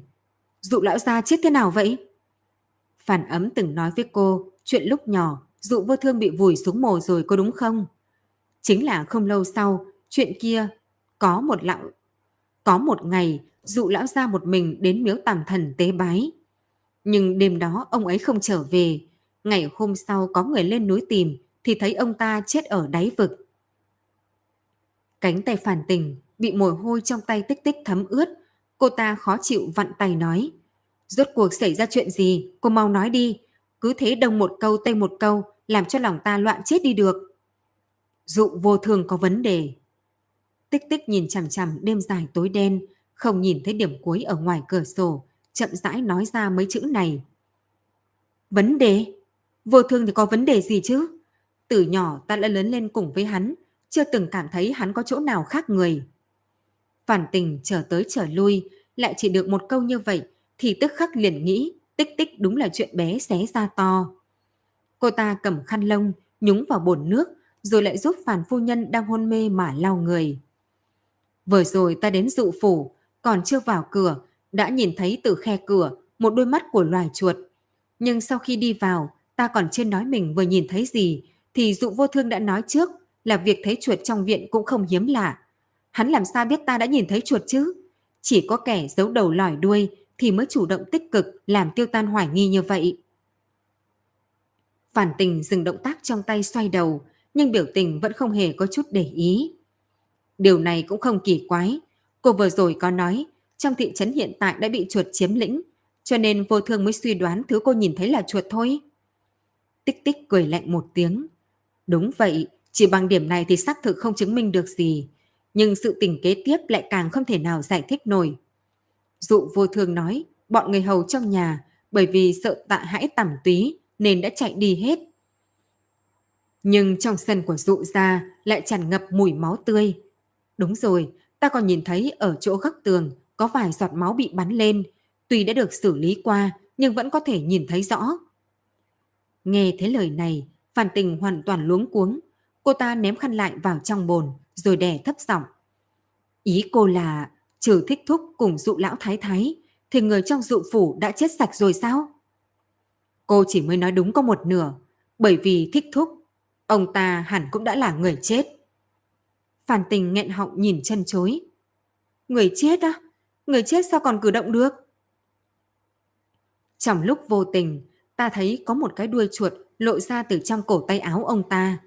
Ta nghĩ bên trong quần áo ông ta hẳn là bò đầy chuột rồi. Những con chuột này theo chỉ thị sẽ điều khiển thân thể ông ta.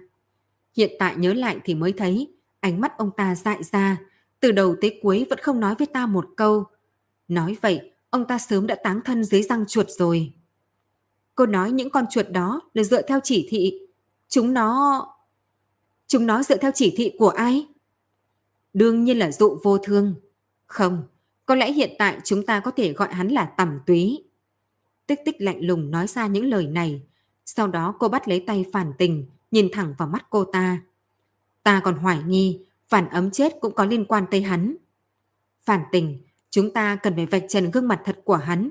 Bằng không, toàn bộ Trấn Thanh Thủy đều sẽ vạn kiếp bất phục. Phản tình bị cô tóm một cái thì lập tức hất ra. Hắn là tầm túy đấy, chỉ có hai chúng ta thì làm thế nào đối phó với hắn được.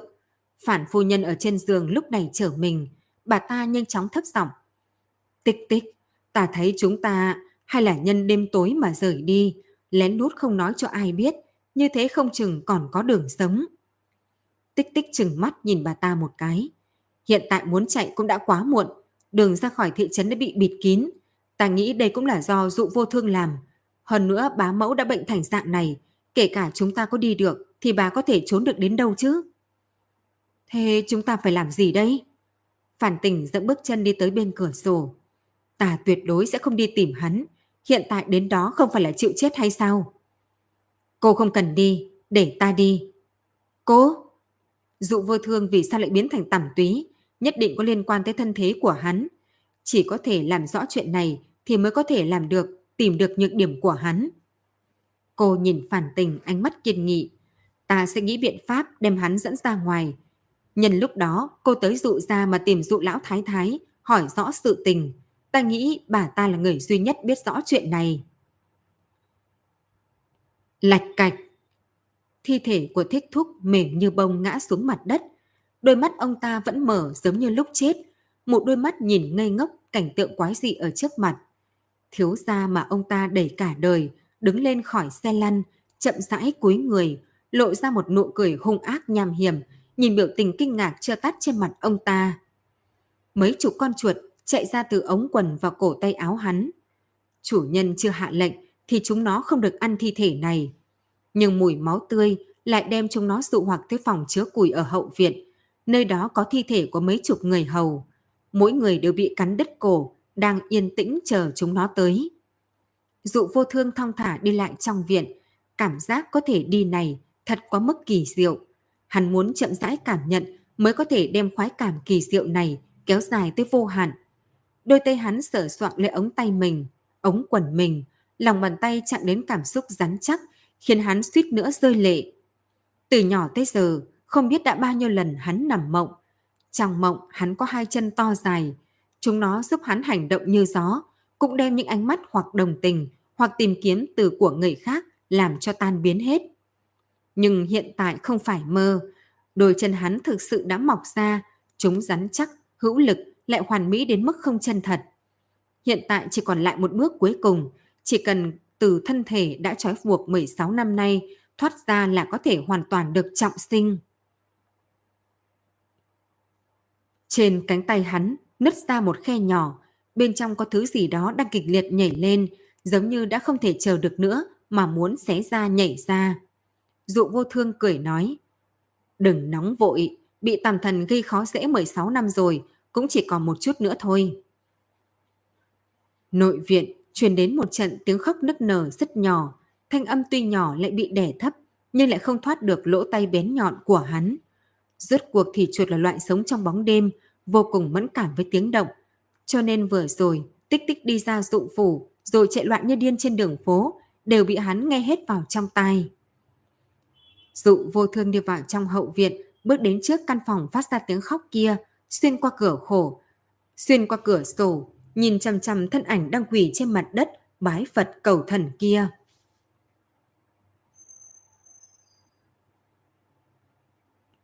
Bà bà, người giả điên nhiều năm như vậy, đột nhiên trở nên bình thường, ta thật không thích ứng.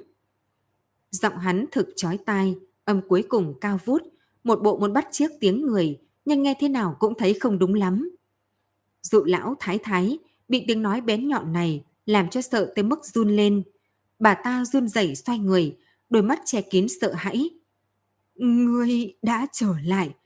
người cuối cùng vẫn trở lại. Dụ vô thương nhích khóe miệng. Ta biết ngươi đã sớm muốn gặp lão già đã chết kia. Chỉ cần giúp ta một việc thì ta sẽ thành toàn cho ngươi. Thích thúc đem xe bốn bánh đẩy tới siêu siêu vẹo vẹo. Có mấy lần bánh xe lăn qua chỗ mấp mô. Y phải dùng hết sức lực toàn thân mới có thể đem xe đẩy tiếp. Tích tích đi ở một bên, rất nhiều lần suýt nữa quên mất ông ta đã là người chết, muốn duỗi tay đi hỗ trợ. Nhưng vừa nhìn thấy khuôn mặt xanh mét, không có biểu tình của thích thúc, lại ngửi được xú vị tỏa ra từ người ông ta, thì cô lại chậm rãi rụt tay về. Đúng vậy, cô sao có thể đi giúp đám chuột kia chứ? Hôm nay nói không chừng chính là ngày chết của cô. Vậy trước khi chết, ít nhất cô cũng không thể làm cho chúng được tốt đẹp. Cô đem ánh mắt chuyển đến trên người dụ vô thương đang ngồi trên xe lăn. Suốt đường tới đây hắn đều không nói chuyện. Không, phải nói là từ sáng nay đến khi ra ngoài dụ phủ hắn đã không nói lời nào, chỉ gật đầu đồng ý lời nói dối cô bịa ra, sau đó để thích thúc đẩy mình đi theo cô. Mặt trời chó trang nhô lên cao, nắng gắt đem đám ve của Trấn Thanh Thủy đều bước ra. Chúng nó đều liều mạng giãn người ở trong bụi cỏ, trên nhánh cây, gào vang bài ca bất diệt. Nhưng trên toàn bộ đường cái này lại không có một bóng người. Trừ ba người họ thì trên phố trống không, chấn dân bị tình hình dịch bệnh thình lình đánh tới, khiến người người sợ tới mức hoang mang. Tất cả đều trốn trong nhà, không dám ra cửa, sợ mình sẽ là người tiếp theo bị nghiền ra cho. Con sông đã ở đằng trước, tích tích hắng giọng nói. Ta cũng chỉ là đột nhiên có ý tưởng, cảm thấy nếu đường bộ bị lấp kín thì có thể thử đường thủy. Cô chỉ vào mặt sông. Nếu có thể tìm được thuyền tốt để thích thúc lên thuyền đi ra ngoài, đem bổ kết mua về, thì có lẽ có thể cứu được tính mạng chấn dân. Không biết phương pháp này có được hay không? Phản tình nhìn thấy ba người đi xa thì nhẹ nhàng đẩy cửa dụ ra. Ban đầu có ta giúp ở cửa, thật cẩn thận nhìn bên trong, thấy không có chuột mới nhanh như chớp đi vào, quen cửa quen nèo chạy đến hậu viện. Cô đi vào khu viện dụ lão dạo. Cô đi vào khu viện dụ lão thái thái ở, xuyên qua cửa sổ, nhìn thấy một thân ảnh lưng còng đang ngồi trên giường, lúc này mới nhẹ nhàng thở ra, đập vài cái lên cửa. Ba ba, ta là phàn tình đây, ta có thể vào không? Trong phòng dầm một tiếng, hóa ra dụ lão thái thái quá mức kích động. Thế nhưng té từ trên giường xuống, hai tay chống thân mình bỏ đến trước cửa. Tiểu tình, cô đã đến rồi, thật tốt quá. Ta có lời muốn nói với cô, cô mau tiến lại đây. Phản tình chạy nhanh vào nhà, đem bà ta nâng dậy, tay đặt trước ngực khô gầy của bà giúp thuận khí. Bà đừng có vội, vô thương chắc chưa về ngay đâu, có gì từ từ nói cũng được. Dụ lão thái thái bắt lấy tay áo phản tình, trong đôi mắt vẩn đục bịt kín một tầng hơi nước. Cháu trai ta không phải người, không phải người. Người trong chấn đều biết vô thương được mổ lấy ra từ một mảnh da ngựa, cho nên mọi người đều cho rằng hắn là con của tầm thần.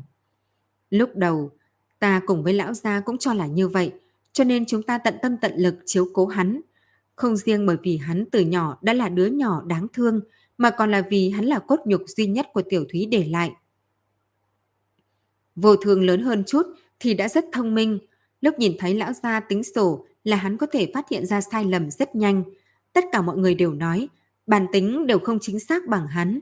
Trưởng thành, hắn nhất định sẽ làm tốt việc buôn bán. Nhưng người thông minh lại thường thường càng dễ dàng cảm thấy cái nhìn khác mà người khác đối với mình, đặc biệt là những cái nhìn không có hảo ý. Sau khi vô thương bắt đầu không thông thiểu lý lẽ thì đã phát hiện mình không giống với người khác. Ban đầu, hắn luôn hỏi lão gia vì sao người khác đều có chân mà hắn lại không có. Lão gia liền nói, trên đời người có ngàn ngàn vạn vạn, không có ai hoàn hảo, hoàn toàn giống nhau, cho nên hắn cũng không phải là đặc biệt. Nhưng những người khác sẽ không hiểu được như lão gia, càng sẽ không có quá nhiều thiện ý và khoan dung đối với một người không dùng không cùng huyết thống với mình. Vô thương ở bên ngoài thường phải chịu khi dễ và bị những đứa nhỏ không hiểu chuyện vũ nhục. Mỗi lần về nhà hắn đều vô cùng thương tâm. Thế nhưng trẻ con nhanh quên, hắn vẫn bị bọn nhỏ hấp dẫn, vẫn luôn nghĩ cách dung nhập với bọn chúng. Cho nên mỗi lần chúng ta đều cho người để hắn đến bên ngoài, nhìn những đứa trẻ khác chơi đùa. Nếu không phải sau đó lại xảy ra chuyện kia, thì ta và lão gia vẫn chỉ nghĩ hắn là một đứa nhỏ có vận mệnh nhiều trông gai thôi. Nhưng trong đêm mưa rơi lung linh kia, mông lung kia, ta lần đầu tiên biết đứa nhỏ này thực sự khác người, không phải khác về thân thể mà là linh hồn. Trong thân thể hắn giống như còn có một người khác. Ngày đó, xe của vô thương bị những đứa nhỏ kia cướp đi, hắn bỏ một canh giờ mới về được tới nhà. Sau khi về nhà, hắn liền nhốt mình ở trong phòng, mấy canh giờ cũng không ra. Sắp đến chạm vạng, bọn người hầu phá cửa mà vào, phát hiện hắn ngã trên mặt đất, trên đỉnh đầu có một vết rách, máu tươi đầm đìa. Lão ra đêm đó liền tìm tới nhà mấy đứa nhỏ khi dễ hắn, hảo hảo giáo huấn bọn họ một trận. Thế nhưng sự tình không kết thúc ở đó. Đêm đó ta cùng lão gia lần đầu tiên nhìn thấy bộ mặt thật của Tôn Nhi này. Lão gia cũng bởi vậy mà phải mất mạng. Ngày đó ta ngủ không yên ổn, vô thương không duyên không cớ bị vũ nhục như vậy. Lòng ta rất khó chịu, tựa như một tảng đá đè nặng. Ta nghĩ đến tương lai của hắn thì càng đau lòng, ở trong chăn khóc tới nửa đêm mới mơ mơ màng màng ngủ. Ngủ tới nửa đêm, ta bị lão gia đánh thức. Ông ấy nói, hình như nhìn thấy vô thương đi qua bên cửa, hướng về tẩm thất. Ta cho rằng lão gia ngủ tới rối loạn tâm thần. Vô thương, không có chân, sao có thể đi đến tẩm thất được cơ chứ? Nhưng lão gia kiên trì nói, người nọ chính là hắn, cho nên ta đành phải cùng ông ấy đi ra cửa đuổi theo.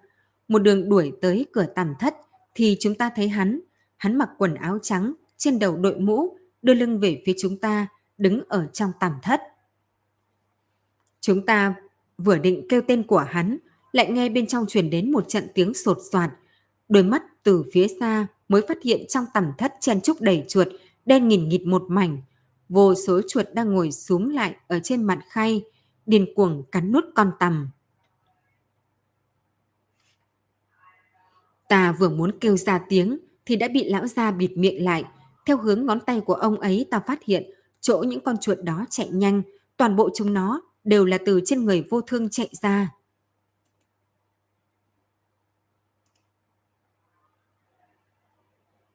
Vô thường mặc một cái áo bào trắng, nhưng căng phồng, vô số chuột theo cánh tay và cẳng chân hắn chạy ra, chạy về phía những nong tầm. Ta sợ tới mức thân mình đều mềm nhũn, cũng may lão gia chấn định, gắt gao che miệng ta lại, rồi vội lôi ta về nội thất. Lão gia, hắn rốt cuộc là thứ gì vậy? Ta sụi lơ trên mặt đất, giống như đang hỏi ông ấy, cũng như đang hỏi chính mình. Tôn Nhi ta nuôi 4 năm, chẳng lẽ lại là con quái vật? Không giữ được hắn, không giữ được hắn. Lão gia lẩm bẩm, ông ấy nhìn sắc trời dần sáng bên ngoài cửa sổ, trong lòng giống như đã hạ quyết định. Nhưng ngày hôm sau, vợ thường lại khôi phục như bình thường. Hắn giống như hoàn toàn không nhớ rõ chính mình tối qua đã làm gì. Hắn vẫn thân mật gọi ta là bà bà, còn lôi kéo tay ta làm nũng, nói với ta về sau hắn sẽ không bao giờ thương tổn chính mình nữa. Ta nhìn hắn, tâm tư bắt đầu dao động. Ta biết lão gia cũng giống ta. Mấy ngày đó ông ấy mỗi ngày đều thở dài, ta cũng bạc phân nửa. Ông ấy bị cái ý niệm kia tra tấn tới tiểu tụy, rốt cuộc tự tay giết chết tôn nhi của mình. Trên đời này có mấy ai xuống tay được chứ?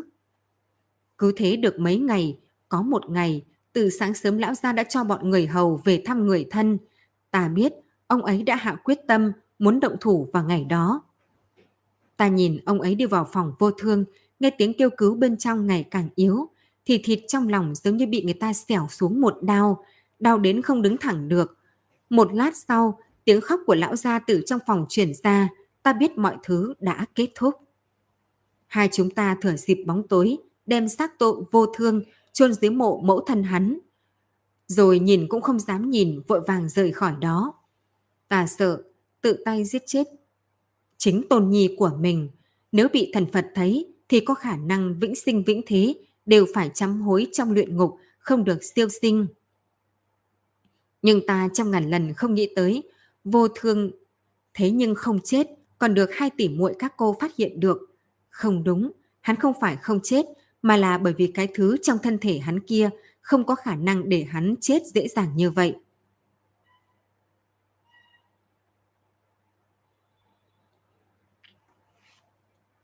Các bạn thân mến, các bạn vừa mới nghe xong tập tiếp theo chuyện Tân An Quỷ Sự. Cảm ơn các bạn đã ủng hộ và theo dõi. Hẹn gặp lại các bạn. Tạm biệt tất cả các bạn. Để ủng hộ kênh, quý vị có thể để lại bình luận cũng như chia sẻ hoặc có thể ủng hộ tài chính trực tiếp về các địa chỉ đã được ghi ở phần mô tả.